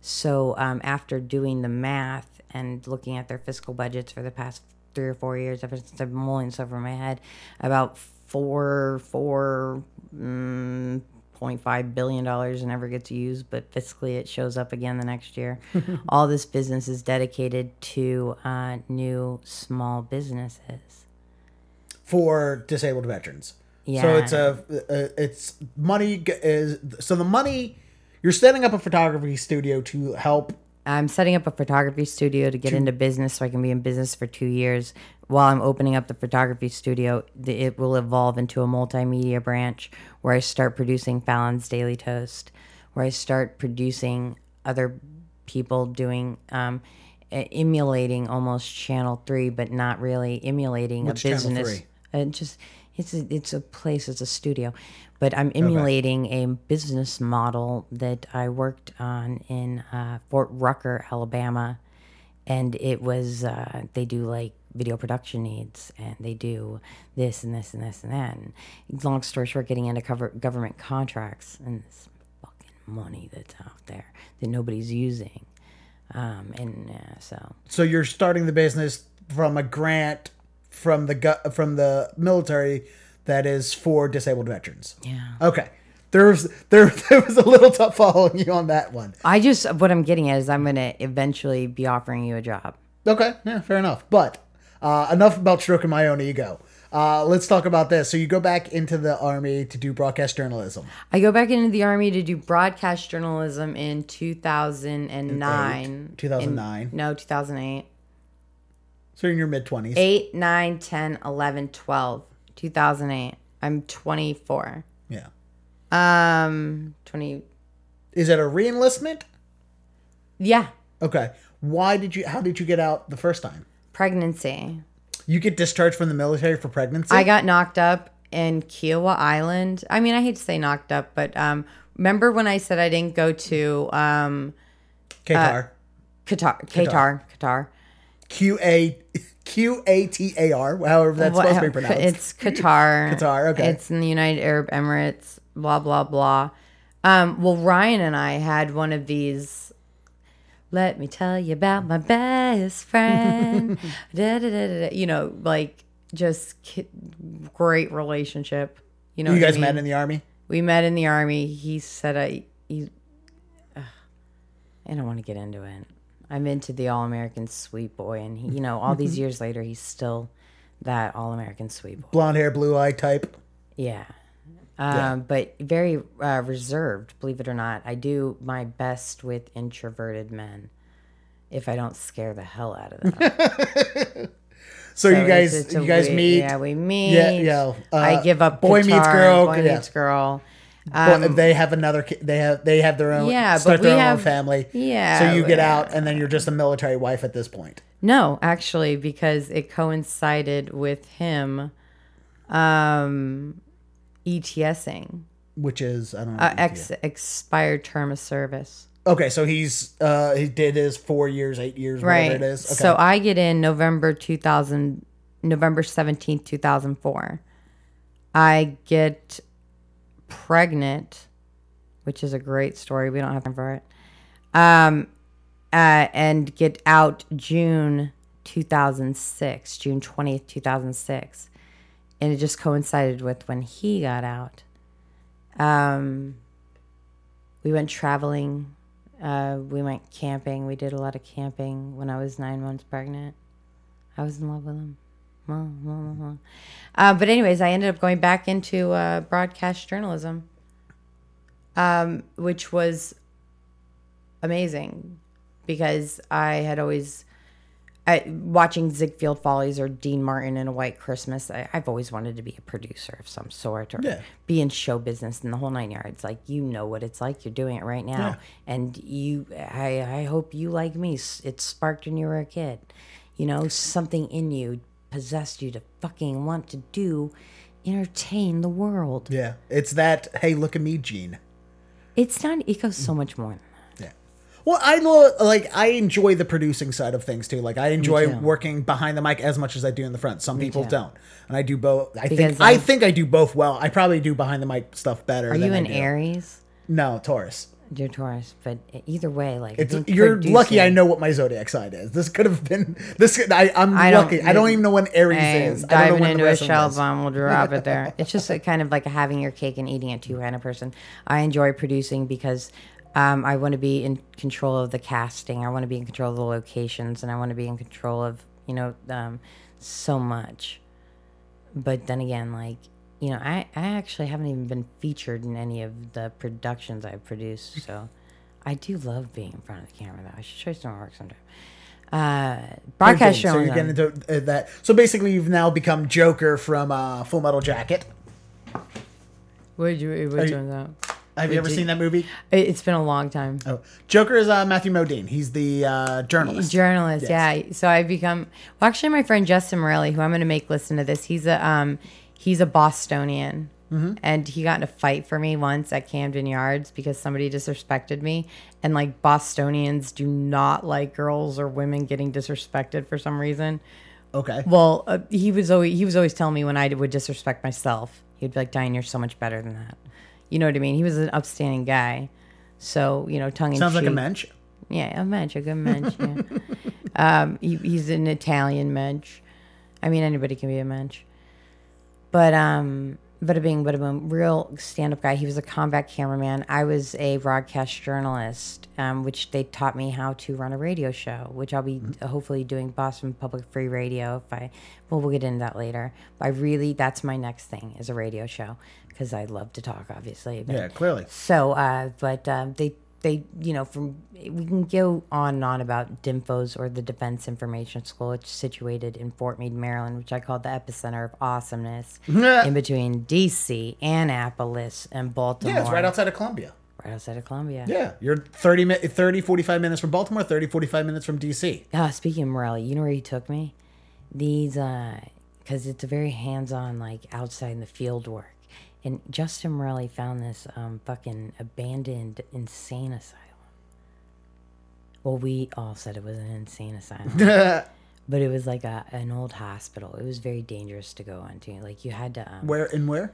it was right outside the gates of Fort Meade, Maryland. Okay. Outside the NSA gate. Oh, uh, just outside of Greenbelt, Maryland. Yeah, um, Greenbelt, Maryland. And there's Oh, like it's this. gonna drive me crazy until I remember the name of it. But I know Do you- I've never been there, but I know of it. You know the I'm hospital? from Baltimore, and You're I worked from in Baltimore? I'm from Baltimore. Camden Yards, Section 86. I thought they're my favorite. I was there when Wieters hit his first home run, dude. I've Okay. been to over 72 ball games at Camden Yards. Okay. Yeah, you said that you got yeah, that he got into a fight with a guy at Camden Yards, and I was going to ask, say, because I know about the yard. Because Joe, if I you're grew- listening- I know about Memorial Stadium. I All went right, to we have games at Memorial. Why are we games. talking about boring work? Anyway, but because this is about, I know, I know. And you just go on, go on, what on. you really know, do. Know, but anyway, yeah. so I'm from Baltimore. Yeah. Uh, I worked in Montgomery County. But So you anyway, so you go to this. Uh, so we go to this ho- abandoned hospital. and it was just interesting it was just um kind of like no pun intended my first exposure to how much fun you can with documenting history. Okay. you know what i mean? It, there was the you know the abandoned overgrown moss and uh, the ivy and broken floor panels. It was so dangerous but we'd go in there and photograph it. And then like the really creepy children's playground. A broken swing. And then like somebody fucking had to have thrown a dead doll baby in there with red eyes just to fucking scare everybody else but yeah so that, It didn't magically appear on its own. Somebody had to put it there. yeah. um. Yeah. Yeah. So that's your first taste of documenting and doing story work Well, and that's stuff like that. that's. I mean, if anybody friending me on Facebook and then you, I noticed you did that today. Thank you. yeah. Um. Part of my research. Uh, I document history. I document fucking history, and it it's me being bored using my dope, you know, ADD camera and taking self photography with a lot of makeup on, by the way, Mm-hmm. and a lot of light. It's not me, you know. Well, it is because I don't identify with looking like you know with hair and makeup on, but it's not just that. It goes to you know Ricky's Farmers Market uh, buddies. Um, this this i'm going to document your laboratory that you have here. Like it, documenting everything. I'll go facebook live. Everybody needs to document everything about history because we need to remember it. You know what i mean? We need to people need to know where we've come from. Needs to be think of the dark ages. You know what i mean? Everything needs to be archived. Besides like maybe i don't feel like making bad jokes right now. There's some things that probably I try to. I never want to make bad jokes. Just sometimes my jokes are bad. Like do you remember that movie running with scissors No. Running oh with god, scissors? it was so weird. Diane Bennett. No, who was the mom and played in American Pie? American Beauty.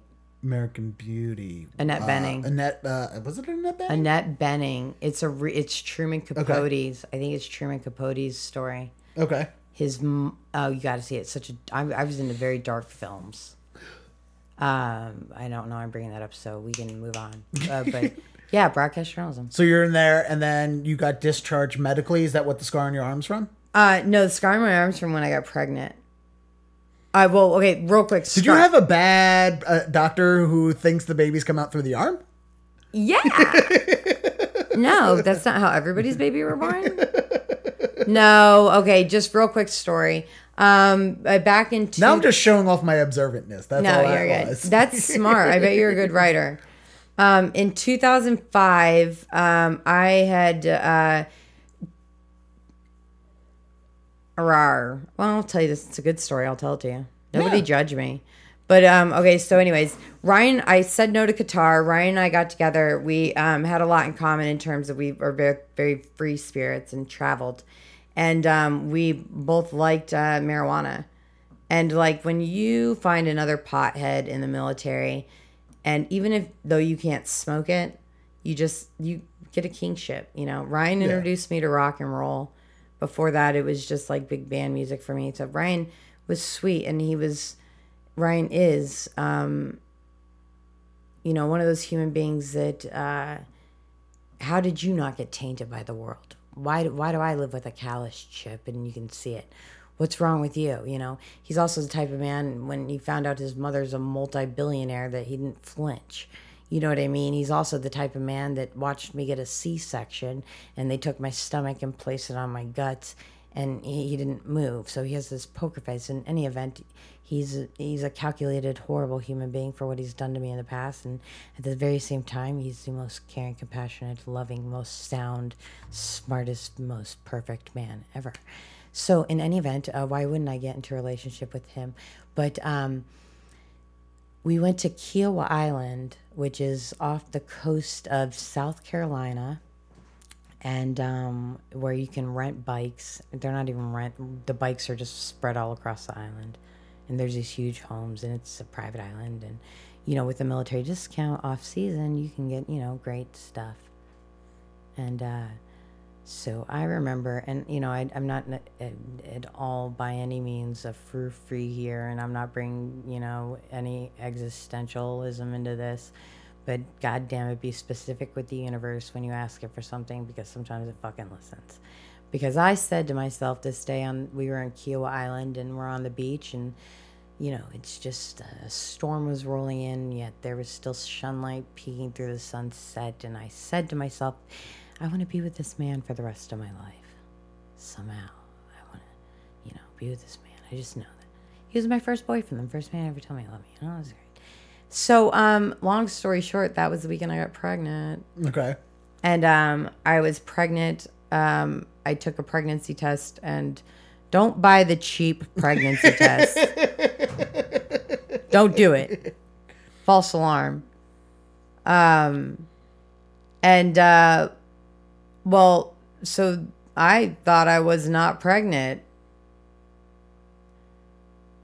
which I totally, you know, we'll, we won't get on all that, but um, so uh, yeah, wasn't pregnant. Didn't tell Ryan. So you were on the island on a vacation and Uh, on an island on a vacation. I got pregnant. You checked the, that. That's when you found out you were pregnant. No, That's when you guys conceived. Okay. yeah, it's when we conceived. I'm just throwing that out there to All right, save the enough. big reveal. You'll find out how I got Fair enough. How I found out I was pregnant here in a minute.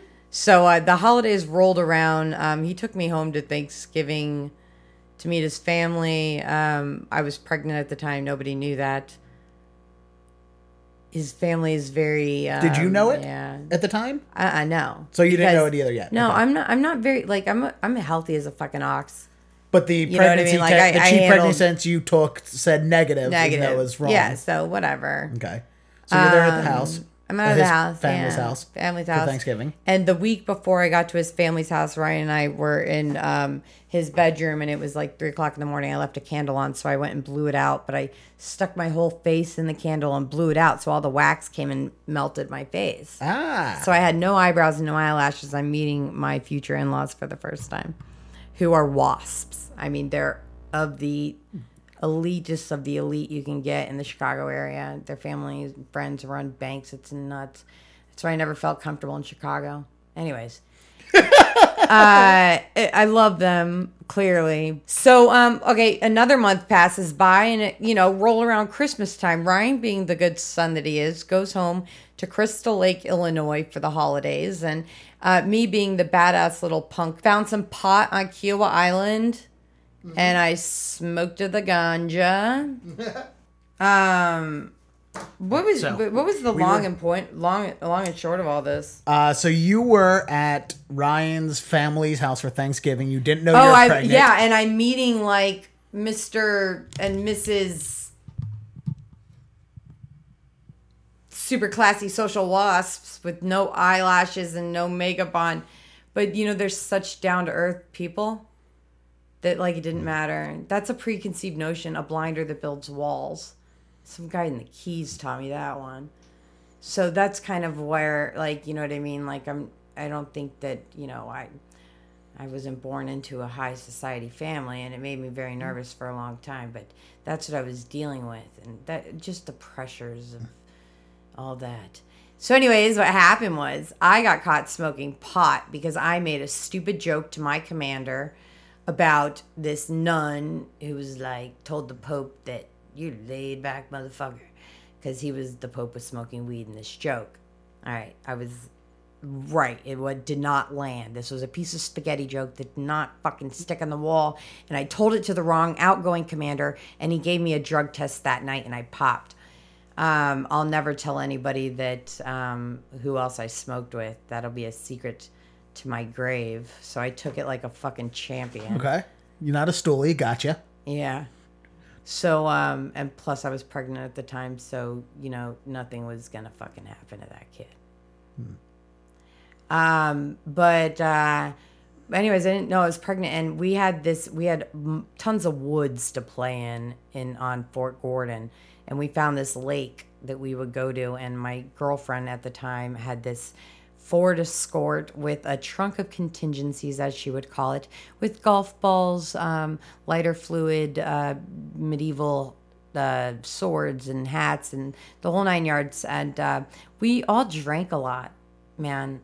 We, I mean, like, I know everybody drinks a lot, like a lot, but, you know, 18, 19 year old kids dealing with, you know, going to war every three months. Yeah. Like, we were raging Yeah. fucking alcoholics So you're out in the woods binge drinking. in Chicago, no, visiting no, no, no. We're not in Chicago right now. We're in. Sorry. South Carolina. Okay. Yeah, close. The coast of Uh, South Carolina, whatever that yeah. island was. So yes. Fort Gordon, Georgia. But I brought the weed back, right? And it. Okay, sorry. Okay, got brought the weed. This is all gonna make sense. Brought the weed from South Carolina to Fort Gordon, Georgia, for a Christmas break treat okay. For some of my other bad kids in the military that were smoking pot at that time. Okay. Simultaneously, Ryan was not hanging out with us at this pot fueled party in the middle of the woods. He was in um, Illinois with his family in Crystal Lake celebrating the Christmas holiday. Okay. So you visited them for Thanksgiving, went back to Georgia. He stayed. Gotcha. Thank Continue. you. Go. Okay, so um, basically, uh, it's it's really hard for me. You're drunk and stoned in the woods. and we're drunk and stoned in the woods. Like I'm a really good with golf balls and stuff, so we're wacky. But then eventually we get bored, and we did like a waterfall with liquor bottles. There's 15 of us, and then so we get bored, and um, you know, hide and go seek's always a fun game. And uh, my friend Corey escalates it to by grabbing one of her Louisville Sluggers, an old white T-shirt, and then the um, lighter fluid for the bonfire and uses it as makes a torch. Okay. makes a torch. Yeah, I love you. Like I, Boy think I want to be your friend after this. I hope we get to talk again. You're just cool because that's the name of the game. Mm-hmm. It was catch the man with the torch. Somebody this was gonna end badly. Somebody was gonna get hurt. Um, but um, So you're were you carrying the torch or were you well, chasing after Cor- somebody? You yeah, that's the thing. One person had the torch. Eight of us were chasing after her.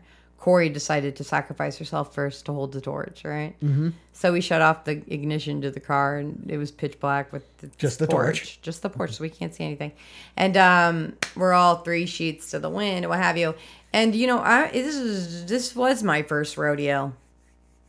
So I wanted to like make sure that I fucking did this with precision. I do a lot of dumb shit with precision. but like, I so I took my shoes off and she counts to 10 and it's like hide and go seek. And I take my other shoe off and I see her in my sights. And God damn it, that torch is mine. So I break off at a sprint. And mind you, I was working out a lot back then. I could sprint. And I was like, "Ah, you know, you're drunk, so you think you can run a little faster In the woods, in the dark. in the woods in the dark and and she can't hear me because I'm barefoot now. Well, anyways, I run right into the only concrete picnic table in the entire wooded area. I mean, it was juxtaposed against a, uh, a an awning, a, a wooden awning where people gather and, you know, a normal place for people to gather. And then, you know, juxtaposed against that, you know, 15, 20 feet away is this lone, one lone Table. concrete table. Jesus. And you ran right into it. Oh, right Did you into break the arm? Oh, yeah. This is Compound fracture? Yeah. So that's what the scar's from. Okay. So then, like, all my friends were underage. Nobody would take me to the hospital. I'm like, look, fuck you guys. I'm in shock. I'm not crying. Take me to the hospital. I get to the hospital, my best friend Corey was with me at the time, and this guy named Tohid Tabash, Tabesh, an Iranian, um, who, uh, what are the, if we're expats, he's an ex. Pat. He's an expat. For an, an Iranian expat. Okay, so he's an Iranian expat.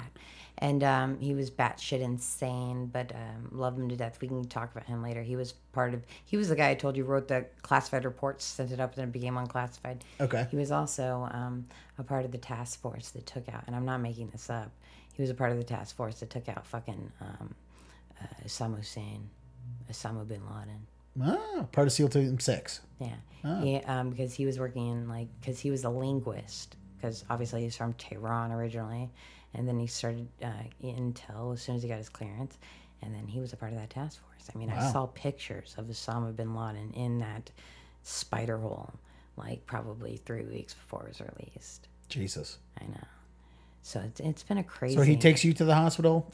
He takes me to the hospital, and they're funny because he has the best sense of humor, and they're both making me laugh. And you know, I'm laying in the bed, and um, we finally, you know, get through the emergency room, and I'm always like a cocksucker to these people. Like, it's not that I don't have any respect for doctors; it's just that I think they get way too much respect Yeah. sometimes.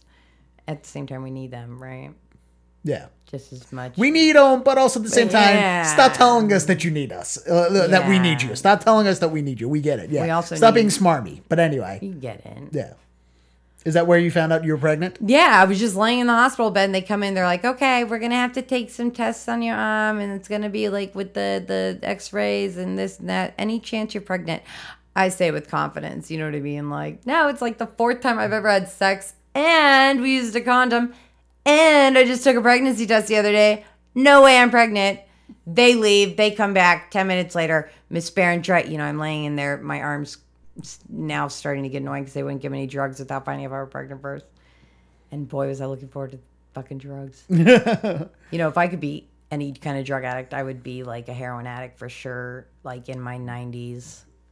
I'll try it. When I'm in my 90s, I'll try it. It's gotta be really good if people are still doing it. Ew, it's so gross. You see them in Manhattan, though, what these people do. Don't do fucking heroin, kids. This shit's nasty. No, I'm from Baltimore. I just we've seen Yeah. them. They do they do the heroin tai chi The where they get lean, lean. yeah. they lean. How does it like- happen? They're weebles. They're they wobble, but they won't fall over. What is that?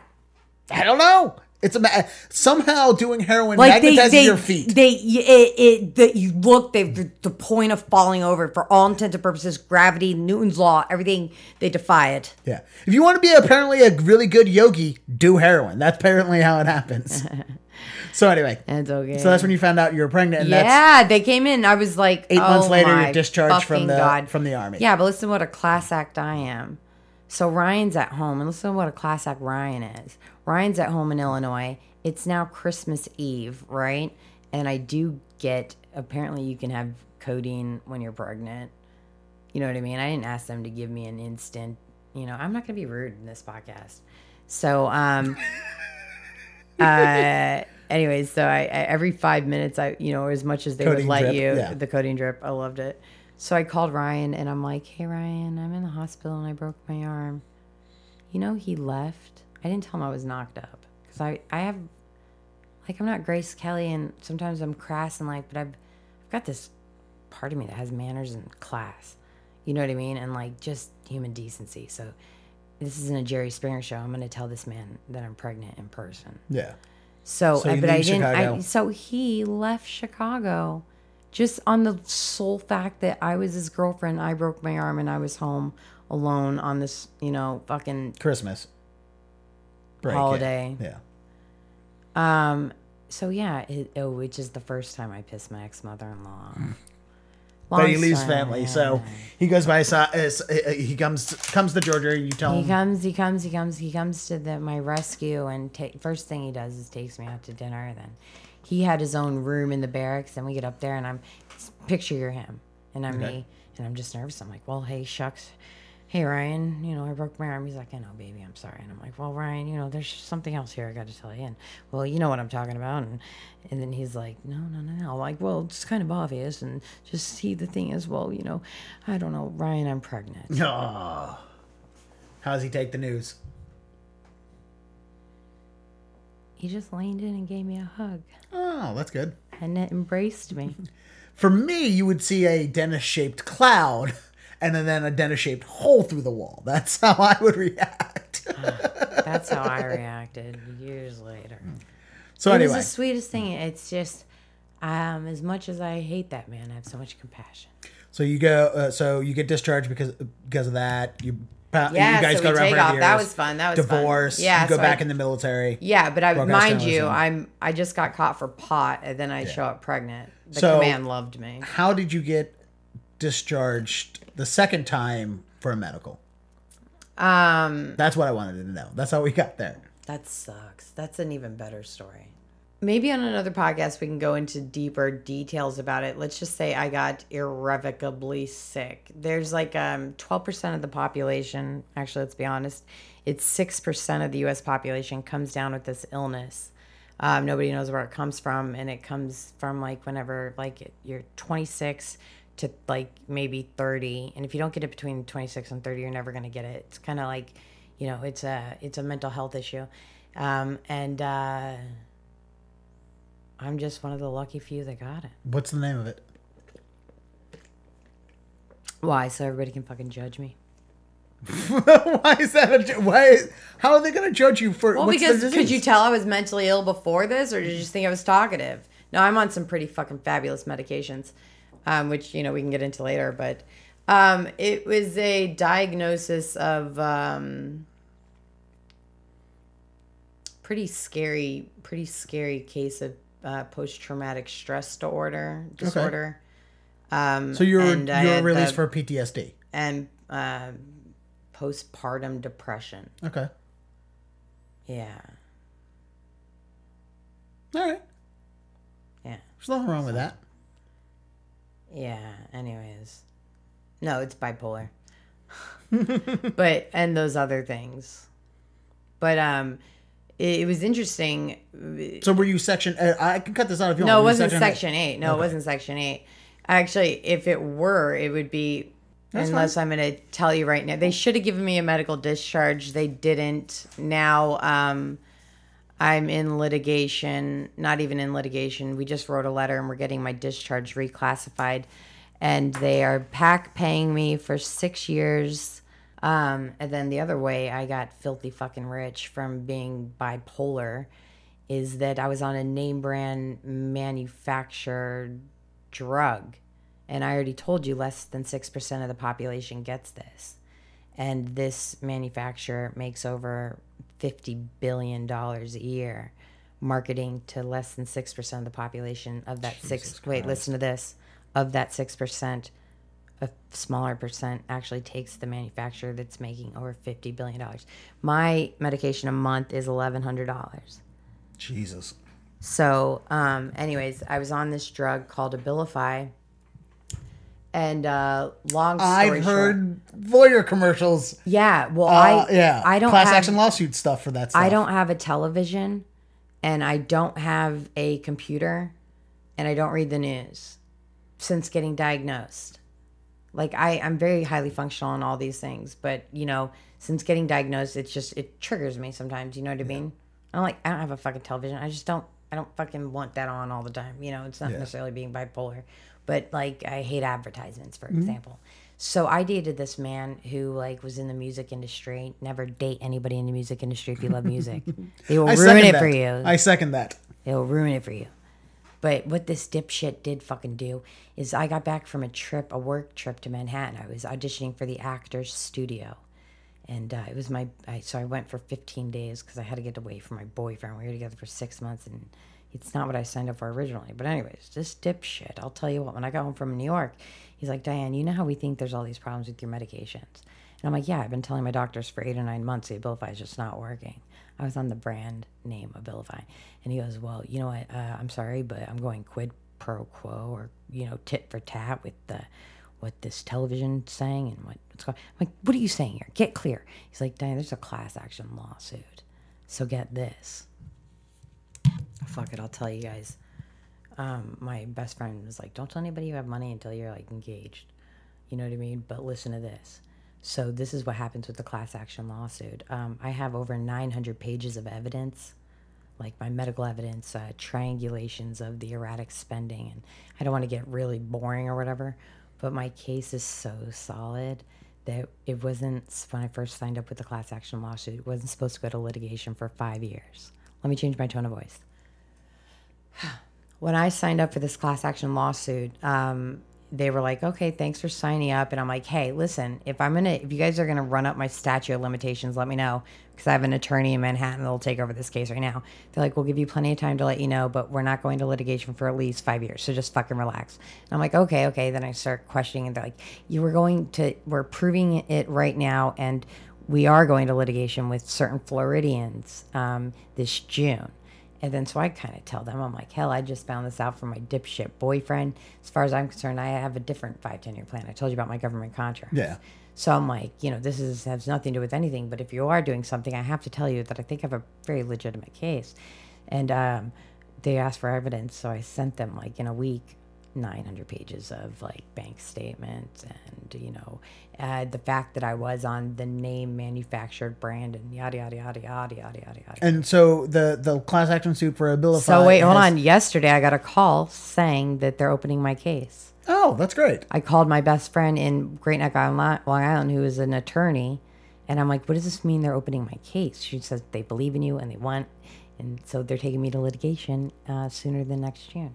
Okay. So what is the class action suit for a bill of Abilify for? What is it saying they weren't that it wasn't doing? Um, okay, so what it's what it's it's not was it placebo-ish? Okay, so it's not placebo-ish.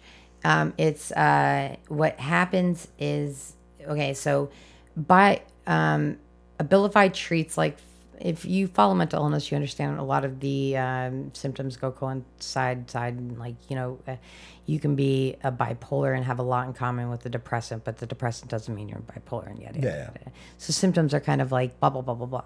But uh, uh, the question was um, what the drug Abilify was doing. When you're bipolar, you um, I don't know if it's Ups and down, front, manics it- and- it- yeah. yeah. Besides your manic depressive, and then your hypomania, which I'm the hypomania type. You know what I mean? I'm not really the pres. I, I know I love it. I love it. All my friends, I just love being. Um, it's who I am, and it just gets heightened. But what it does is that in the natural state of a bipolar, you're going to have a lot of. Um, like I think before I speak now, but um, it's so a lot of compulsive issues. Okay. Uh, sexual deviancy is one of them. I mean, I'm a sexual deviant, but I'm not a sexual deviant. You know what I mean? So that wasn't one of my issues, but that is one of the things that they're suing for. Uh, gambling, um, uh, compulsive eating, and compulsive spending. So Abilify was increasing these things. Abilify was increasing your Mania. compulsive. Yeah, where it should have been um, suppressing it. suppressing it, it was irritating it. Yeah, see, I didn't know what that was. So, okay. So, when did you find out about the class action lawsuit? Five years ago? No, like four months ago. Four months ago. Okay. So, you got, okay. All right. So, you're all on that. When you got discharged, you're leaving the army. What were you, what did Oh, you that's why I say you don't have to edit any of this. If you want to, you can. Okay, so this is interesting. What they did to me was um, I, I gave them six years of my life, and um, fuck it. If you're curious about bipolar, you can study how it gradually comes on. But for me, it started with um, racing thoughts.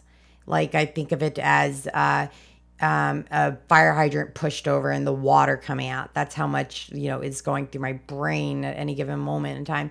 And it's not necessarily like negative thoughts and stuff because I don't watch like I don't put bad things in my head, so bad things don't come out. Like I'm innocent. I don't want to hurt myself. I don't want to hurt anybody else. I don't hear things and I don't see things.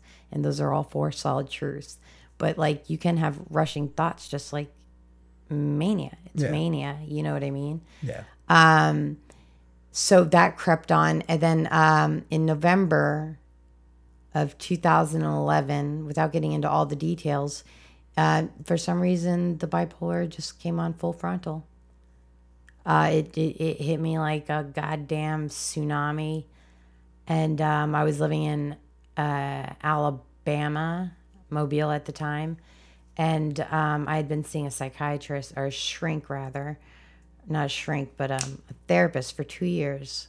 And she had never once, never once suggested that I had a mental illness. And it was evident. If you're mean, I going to see a say- therapist, don't you automatically have a mental illness? something. You know what I mean? Well, they say that. I mean, I'm like, seeing a They say a now, lot of so- adults experience mental illness, but it's less than six percent that have it for their entire life. You can dip in and out of having a mental illness. Yeah. You know what I mean? So yeah, you're right, but there's some validity to that. But like, furthermore, what a dipshit. Yeah. I mean, fuck you or even listening to me. Yeah, like I'm. T- I just started seeing a psychiatrist now who has me on Zoloft, which is wonderful. I love it. But he was. You have to was- take it every I have day. the depression. Yeah, I do. Uh, I have obsessive compulsive disorder and depression, and he was asking me. Uh, he goes, "How long have you been depressed?" I'm like, "Oh, pro- off and on since middle school, probably." Mm. He goes, "Oh wow. Well." We're probably not going to be able to treat your depression because you've had it so long you don't know what normal feels like. My my That's bullshit. I'm Uh, paraphrasing and I make it. I'm exaggerating a little bit on. The on But- on and the he's being side. a jokester. So- no, he's not. He said That's it very horrible seriously. bedside manner. I'm. I'm saying it in a jokey way, but he basically says, "Wow, you probably don't know what normal is." Okay, he's But, an idiot. Um, so he goes, "Let's try and treat your uh, your OCD first, and see about the depression afterwards." So he puts me on Zoloft Oh, that's for the smart. OCD, and I can tell you honestly, it is doing nothing for the OCD, but it's made me. It, it's it's helped my depression. I've The I've felt- OCD medicine has helped your depression. Yes, because uh, Zoloft is used to treat both OCD and depression. Okay, good.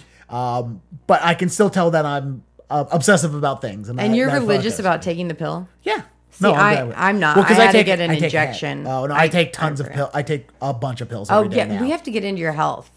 I mean, like when you're ready to talk about it. Oh, I, it's all right. Did I tell you that I had two heart attacks and a stroke? Yeah, I was gonna bring Okay. beers, and I'm like, yeah, well, maybe not.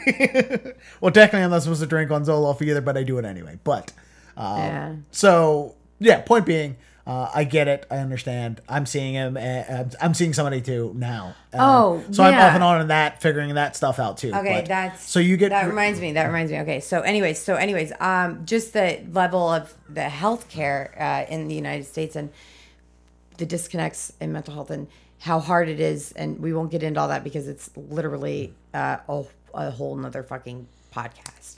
But my point is, I saw this therapist. She never wrote anything up. She, I mean, I, I have the note. I can pull it up. She gives me a beautiful prognosis report. Dianne's well dressed and well spoken, has manners, she cares about her son. No, bitch, I'm telling you, I fucking miss my son, you goddamn whore. You know what? It's tearing my life apart. None of that was written up. Anyways, long story short, I love being open. Fuck it.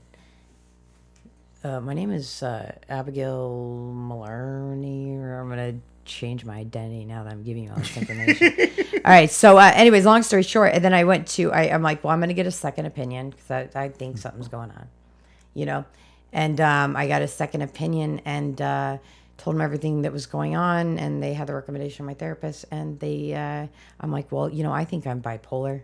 This sucks to admit. I've never heard of it before, but uh, a couple people said that they think I'm bipolar. So, um, so they gave me Xanax okay. For being bipolar, which is like sticking oil into the fire hydrant and hoping that it'll clog the water. No, it's just gonna spill out. Okay, so Xanax didn't work. Xanax doesn't do shit for being bipolar. I have no idea. I don't know, but okay. But Abilify did. Abilify did save my life. I have to give it to you. But it wore off very quickly, and it did incite a compulsive spending immediately. But what happened was, um, I was fine and dandy. Uh, I fit very well into the good old boys club that was Alabama National Guard.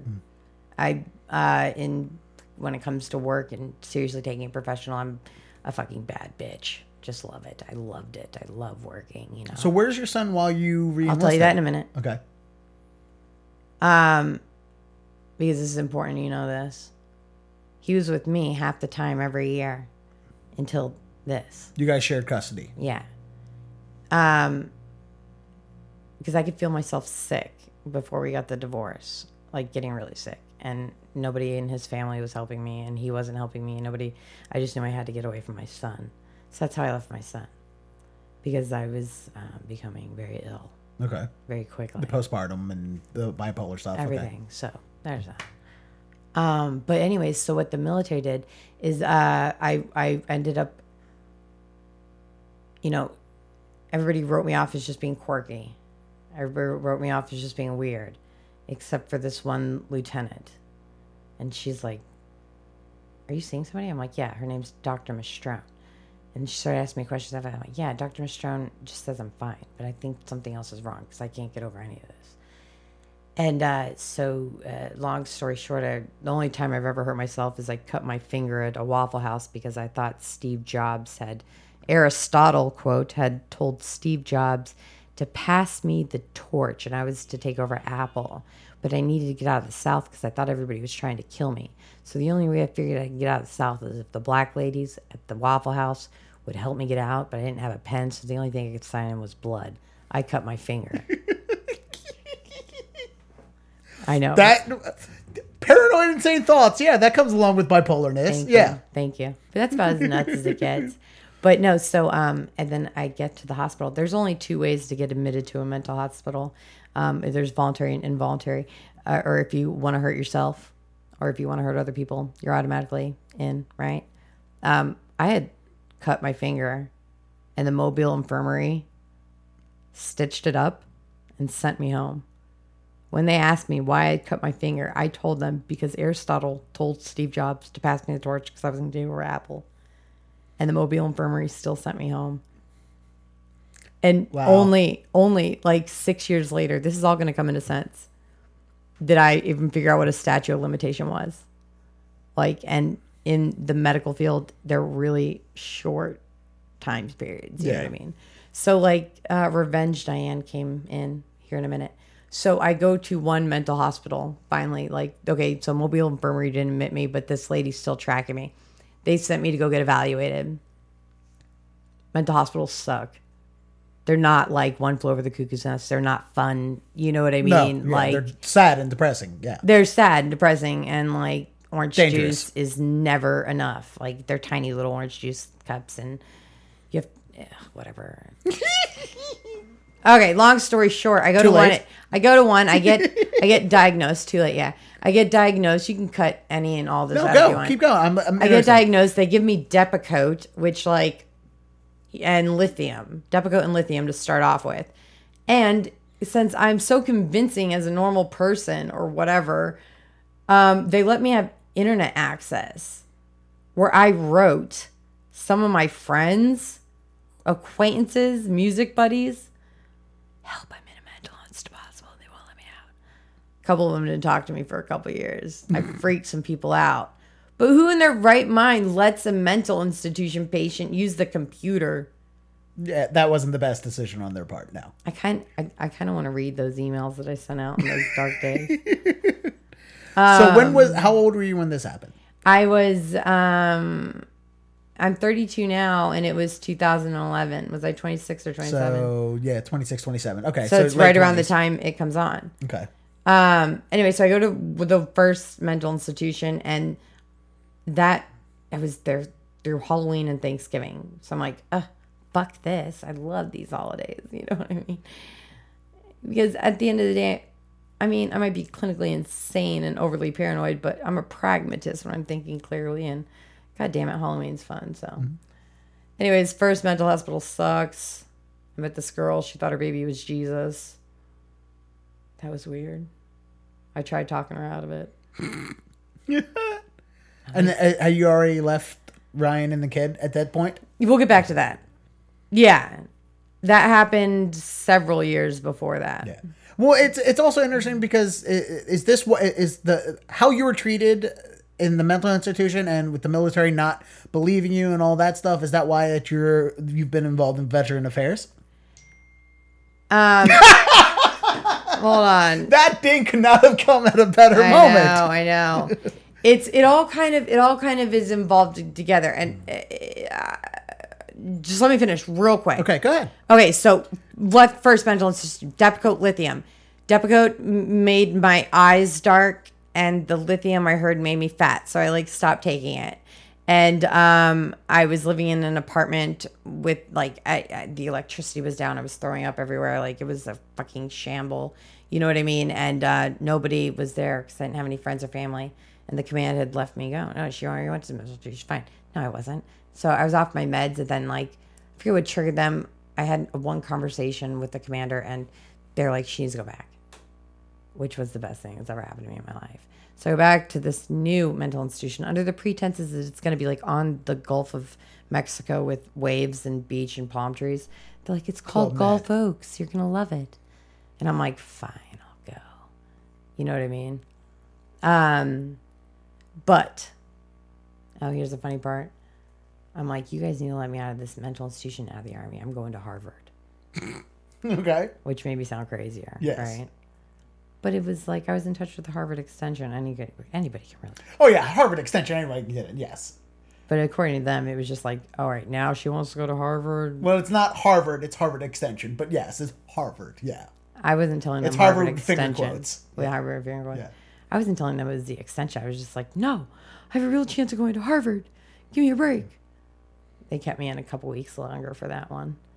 Um, anyways, so I got to the second one, and then the very next day, after I got out of my second mental institution, um, they said, "Guess what, Dianne? You know how you want to go to Harvard? Here you go. Here's your paperwork. You're out." Discharge for mental. No. They didn't want to deal with me anymore.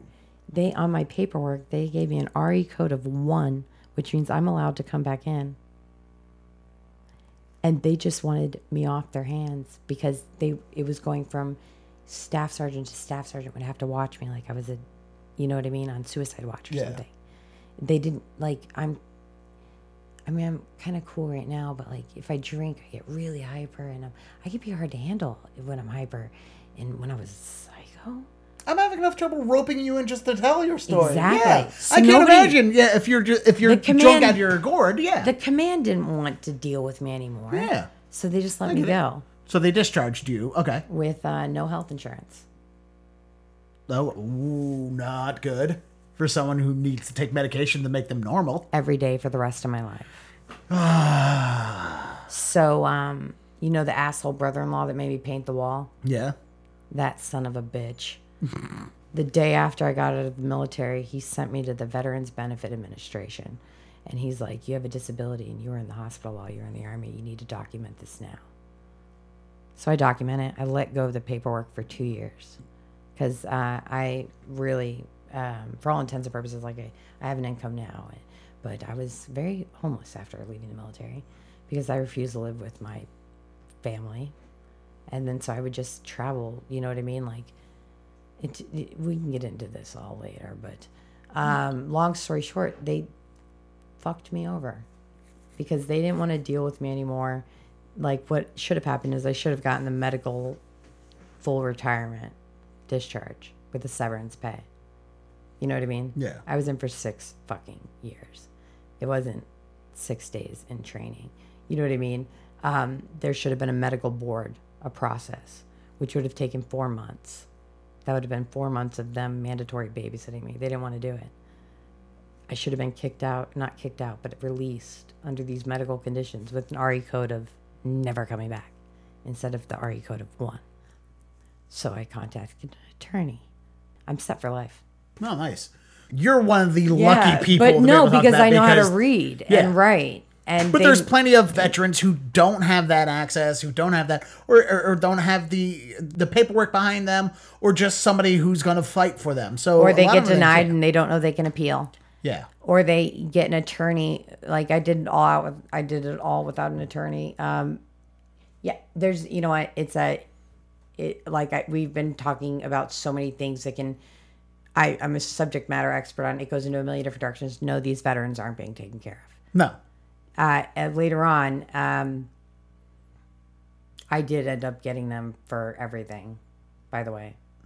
Like as soon as I got medicated and I could think clearly, I said, hey, wait a minute. You know what I mean? And then, like, you know, so that's kind of what the process I'm in now. So, do I feel bad that I'm a part of a class action lawsuit? No, I don't. Do I feel bad that I'm going to get my full medical retirement and my son's going to be able to go to college for free because I'm totally and permanently disabled? No, I don't. Do I feel bad that uh, I'm collecting the Social Security that I paid into? No, I don't. And my veterans benefits are entitlements. So, no, I don't. I don't feel bad about any of that. What I feel bad about is that there are probably 450 to 575,000 veterans out there right now who are starving, homeless, can't advocate for themselves, that are entitled to the same exact thing that I have. And it shouldn't make any of you guys sick out there because veterans are who you need to take care of first, right? Uh, anybody who needs help this country is should be taking care of them, especially somebody that fought for it and that But gave like, their- I, I don't want to, for us. I, I guess like I'm kind of like, I don't want to feel guilty. Do you have? Do you feel like you have like a survivor's remorse? I have a, I have a, a I don't know if survivor's sense- remorse is the right way. Like I don't. I think it's a. Do you feel the- guilty? I feel guilty. Like it's a spit in the face when I, my best friend Sarah. I don't know if she knows any better. If she's just being a cunt, but she's like, I pay for you, Dianne. And I kind of want to say like, well, didn't I? I'm only getting certain, and it's not a lot of Social Security, you know, my other paycheck, but I'm pretty sure I paid into that.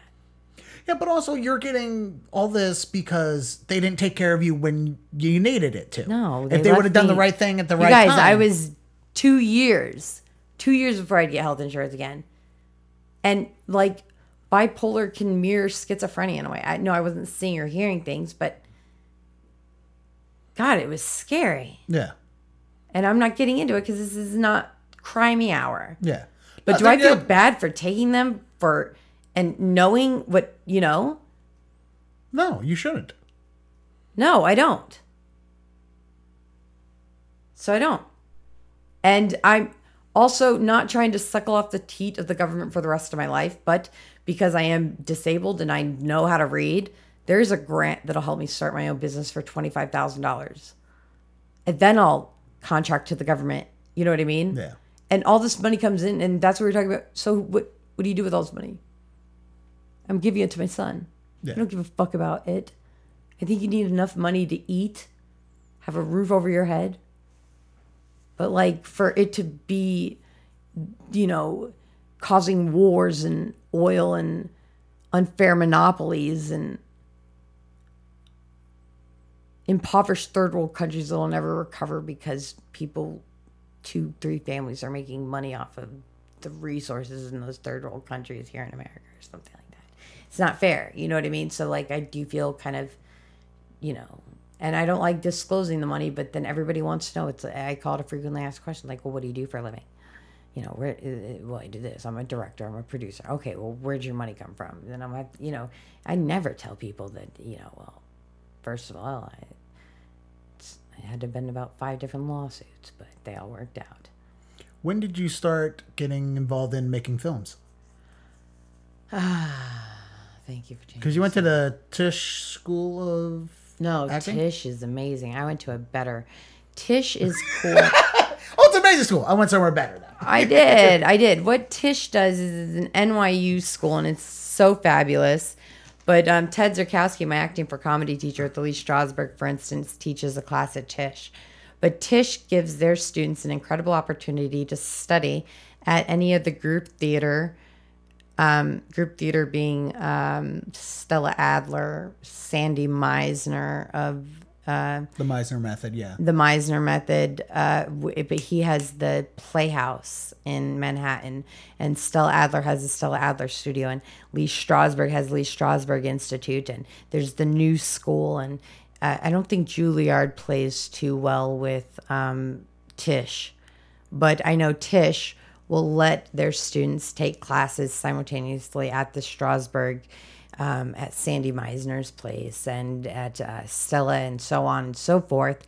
Um, but so, like, essentially, Tisch students, because I went to Stella Adler and the Lee Strasberg, Tisch students paid to go to where I was going. So I'm very proud of my time spent at the Lee Strasberg and all those. You went for places. acting, or I went for acting. Oh yeah, which which bleeds in. Okay, so after like yeah, okay, so I get all the money that you know should have been there, and um, I'm finally I can breathe again. But I'm like, so what do people do? You know, you keep working. That's what you know. yeah, So and I, I networked my position into ironically working for the Veterans Benefit Administration, which are highly coveted jobs, very hard to get. Um, GS twelve, so you're making six figures in seven years, and you're, you know, I was in the HR office, and I'm sorry if this all gets boring, but you know, the day the lady who hired me was retiring, and they're like, "You getting the black on black or the black on tan Mercedes?" Nobody leaves these jobs, you know what I mean? But I was sitting in the office as the examiner. I'm reading people's medical records all day, and they're interesting for the first hundred thousand. Then the job never changed, and and uh, I just started looking into acting schools. And I said, you know, I'm making enough money to where I don't have to do this job, and it's just for more money. And I don't, I don't know how to. I just, I conceptually, I've never really understood money. We didn't grow up with it. My, or my dad, I didn't. I just, I understand that uh, I'm kind of depressed when I don't have a lot of it. when did you? Okay, that's fine. But when did what made you want to go to acting school? Was it Oh. because you were doing journalism Yeah. stuff and you're like you want to be on a documentarian? yeah. Or Oh no, what made me go to acting school is because um, when I was a kid, I was a Lockheed kid, and we would watch a lot of television, old Hollywood, AMC, but my favorite was Saturday Night Live. okay, And I was always I was kind of smart back then, like you. You just seem inherently smart. So I'm like, well, how did these people get on Saturday Night Live, and where did they come from? And so I started doing research, or like you know, interrogating. You know what I mean? Like my godmother, the one who I said I'm going to join the military. She watch, she makes me watch hair before I do it, make an informed decision. But uh, and she said, oh, they, you know, uh, the second city. I kept hearing the second city in my head, and this was even before Tina Fey or like you know uh, Stephen Colbert was even there. It was just the core group of just you know Gilda Radner and you know Elaine May and Mike Nichols, the founders, and just everything about the second city. So I lived in Chicago for about two years just getting on new medications and finally when I felt stable enough to go and I did it. I did. I did. I did three or four levels. I'm an advanced improver at the Chicago Second City um, Okay. in scenic improv. Very, very happy about that. It was um, the start of my. I, I say that if you know everything that happened that we just went over, it can leave. I don't. T- I don't judge a man of how he falls. You know what I mean? But I. It is how you pick yourself back up and where you go from there. That's what I'll judge your character on. And if I, put on my LinkedIn profile, if like you know, if I were a heart patient, then you know the second city where the real world renowned cardiologist that came back and performed heart surgery on me and brought me back to life. They really did. Improv changed my life, and um, I've, I've I was like, you know, I've always loved acting. I can't even watch Netflix or anything. I want to act.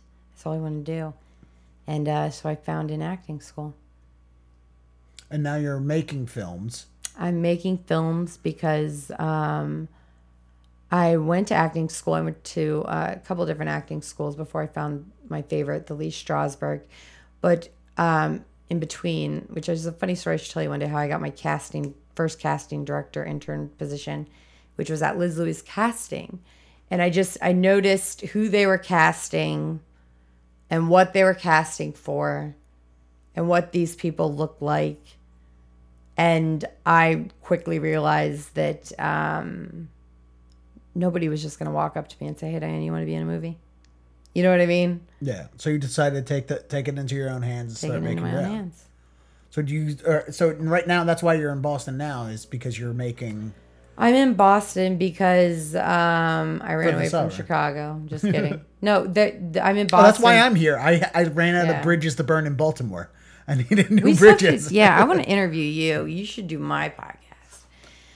So wait, uh, No, it's so okay. You're, I- you're here because you're I making a no, movie. I was taking a directing class at Harvard. That, that's what you were telling me the other day. Directing class at Harvard. Sorry, yes. Yeah, so I knew you were in town just for you, the summer. everybody at the mental institution. I did make it Harvard Extension Summer School, but I didn't make it. God damn it! I said getting up to Boston's like climbing a Nepalese mountain. Took forever. So you're taking the directing class, and then while you're here in class and school, you're making a movie with a bunch of comedian friends that I know. Yeah, Bad Ballerina. We were supposed to do Bad Ballerina. Um, Bad Ballerina is something I shot in New York a year ago, last summer. It was birth that I was taking a ballet class at Lee Strasberg.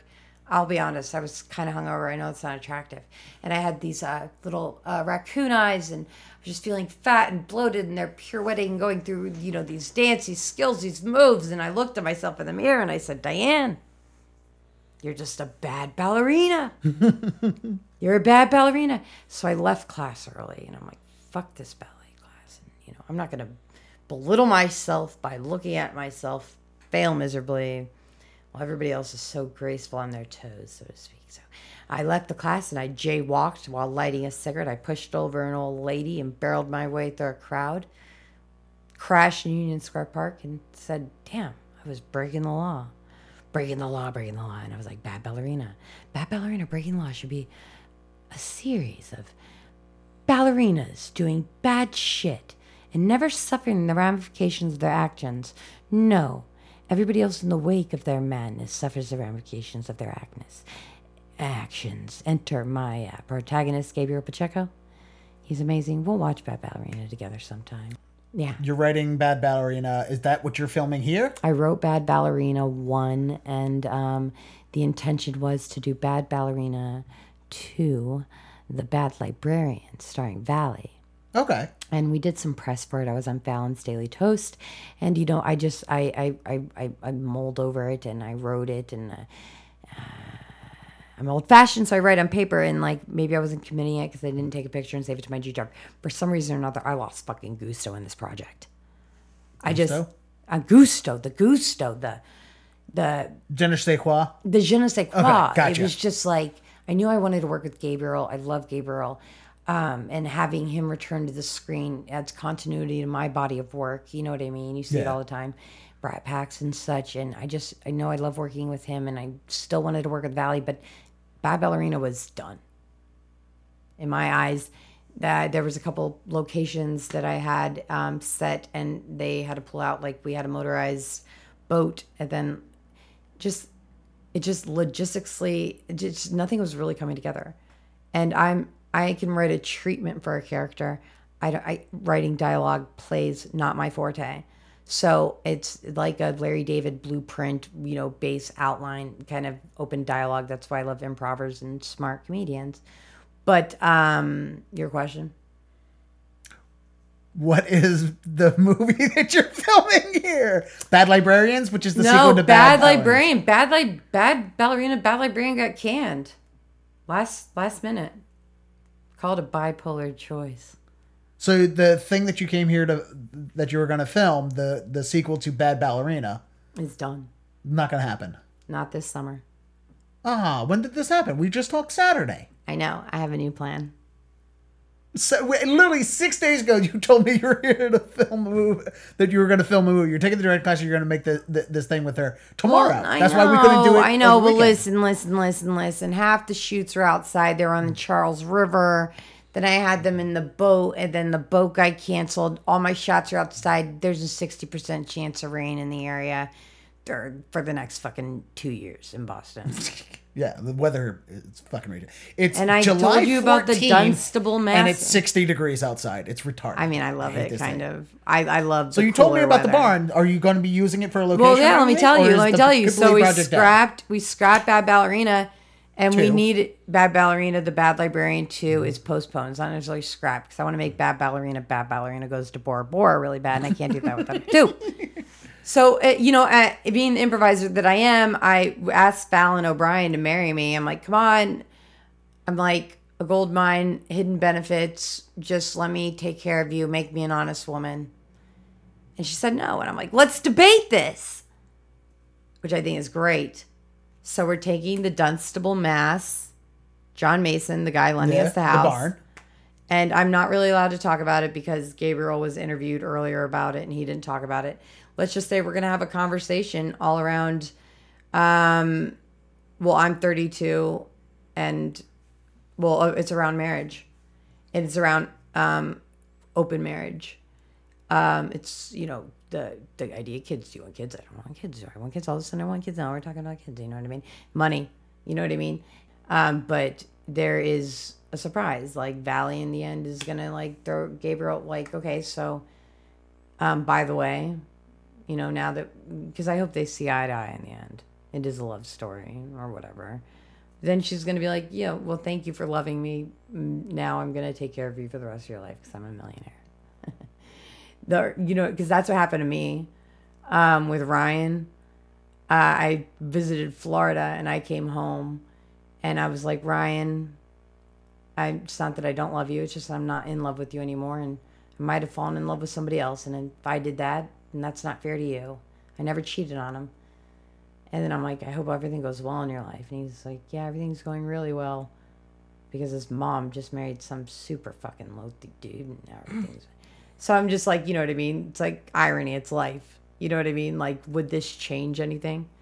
That didn't change anything for me. I wasn't going to kiss Ryan's ass and try to fall back in love with him just because I found out there's Escobar money in the family now. So, the thing that you're shooting tomorrow with Val and Brian is his name or Gabriel? Gabriel. Gabriel. Okay. I felt like there was a Brian mentioned somewhere, and I get I get confused. I wasn't writing down notes, so I, I forget things. That's why I have a pad and paper. The thing you guys are shooting is A documentary thing- conversation around marriage. And I would like to know, you know what I mean? Like, if in fact, you know, how much Is Valerie getting money would. Is Valerie getting married? No, but Valerie's a smart girl. Nobody's getting married. Okay. It's just a conversation. Like when I was at the Second City, I was friends with this girl named Shada Grassi. She's a really she produces Mortified. Um, if you look it up, it's all around the country. But um, she was a friend of mine in Second City, and she said she was dating a guy from Boston, and they broke up, and she had a good friend. She's like, "Yeah, this girlfriend of uh, me, we're, we're gonna have a Boston marriage." And I said to myself, "Well, I fucking what's a Boston marriage?" The way she described a Boston marriage to me was that, you know, um, two people come together, they live amicably in an open or not open relationship. Um, that they share the finances. That it's usually an artistic, you know, union. And um, everybody has their cake in it too. Well, she's an asshole. She thing. wasn't. Yeah. And then I interviewed these other people, and they said a Boston marriage is like that transatlantic, old money couple, and that's a Boston marriage. And then there's marriage. And then there's what I find most fascinating the open relationship. And I think that's a can of worms. So, what basically we're doing tomorrow is we're going to John Mason, the co producer. I'm going to give him that credit. Um, we're going to his property in Dunstable, Mass from 10 o'clock to 3. And um, we are going to film a uh, hopefully a very riveting conversation um, with uh, polarizing viewpoints. And under my direction, we'll get a lot of intel. Is this going to be a documentary or is this fiction? Um, this is fiction. Okay, so that's why I'm- I- that's I- why I got I- that's Anytime where, you're working with comedians and giving them the liberty to improv, fiction is just it's fiction. the way it sounded, it sounded like you're shooting a documentary almost uh, uh, with people's opinions about marriage. Okay, No, that's So, just okay. because we've been talking for three hours and like um, my inflection. I'm afraid I'm getting monotone because I'm really excited about this. it sounds like it's going to be interesting now that I know it's I fiction. mean, It's it's a- something to pull out of my ass. Valley, she's been all around the world this summer, Russia, Cyprus, and she's been telling her friends and family she's getting, you know, she's starring in Bad Ballerina. Gabriel, for Christ's sake, he landed today with Amber. You know what I mean? Thinking they're all going to be doing Bad Ballerina. I had to give them something. So why not discuss marriage for Christ's sake? as characters. as characters as Okay. the i'm placing them as the intellectual elite like in um where are we new england so i think gabriel brought a peach shirt a peach collared shirt and maybe some loafers Okay. and a fedora. Alrighty. Sounds very douchey. Which I think that's what he was aiming for. Where, uh, when this is done, where are they gonna be able to see it? You know, a lot of people say that. Um, I'm kind of against Venmo because it's like uh, they have a very Vimeo. Vimeo. I've had uh, nothing but problems uploading. I hate them. Every time I, I it, it, they're like, I get that they're uncompressed and it's you get you get Mm. better image, but it takes so long to load. I mean, it shouldn't take that long. I can never, I've never been able to watch a Vimeo video all the way through. You know, because it keeps pausing and I just throw my hands up and I give up. But Yep. That's why. I, sorry, uh, YouTube is compression, but it's good compression and I like it and it's quick and fast and I have no problems with it. So And then there's Facebook, which is a double edged sword. Not only does it have the fastest motherfucking uploader, but you can't extract the file later on. I mean, there's one way you can do it. You can go into your settings and extract your entire file at any point in time and puts it in a zip. And you can send it to your G drive. Ca- uh, uh, archives literally every footprint you make. But in this case, it's not easy to pull videos off of Facebook. Facebook, that you uploaded fastly onto. So I don't know. Uh, I that's what the New England School of Photography in the first year that I'll be there. They're gonna uh, teach us website building content. okay. As of right now, it's just I, I'm a junkie for myself. Like doing all this publicity makes me, you know, really feel like. Uh, I mean, for all intents and purposes, I am a director and a producer, but it makes me feel a little more real. But I don't have a professional outlet for it right now because I couldn't even get anybody to watch Bad Ballerina One. You know what I mean? Well, where can actually- people see that? On my Facebook. So it's only only up on Facebook. I'll release it again on Facebook, but uh, Forget Facebook. Why don't I put it up on YouTube too? But if you put it on more outlets, the more outlets you put it out on, the, the people are able to see it. I know, which is cool. Because trust me, promoting a thing is a whole nother job. Uh, promoting, uh, what's it? A short? What, how long's Bad Yeah, I guess I should give a shit because people do need to see this.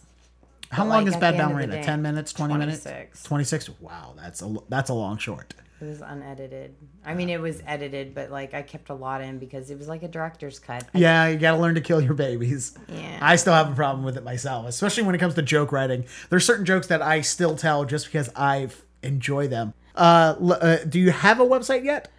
Or Um, YouTube? The best way to find me is um, Because when this this random conversation random Wednesdays on Jed's basements. no, um, uh, the best way to get a hold of me is uh, Dianne the Magnificent. That's on Instagram. D I A N N E, the Magnificent spelled correctly. That's at Gmail. Okay. And then there is Dianne the Magnificent on Instagram. Yep. And there you have it, my podcast with Dianne Carroll, uh, counterintelligence agent and filmmaker. It was a, it was a fascinating listen. All right, so here's the thing though.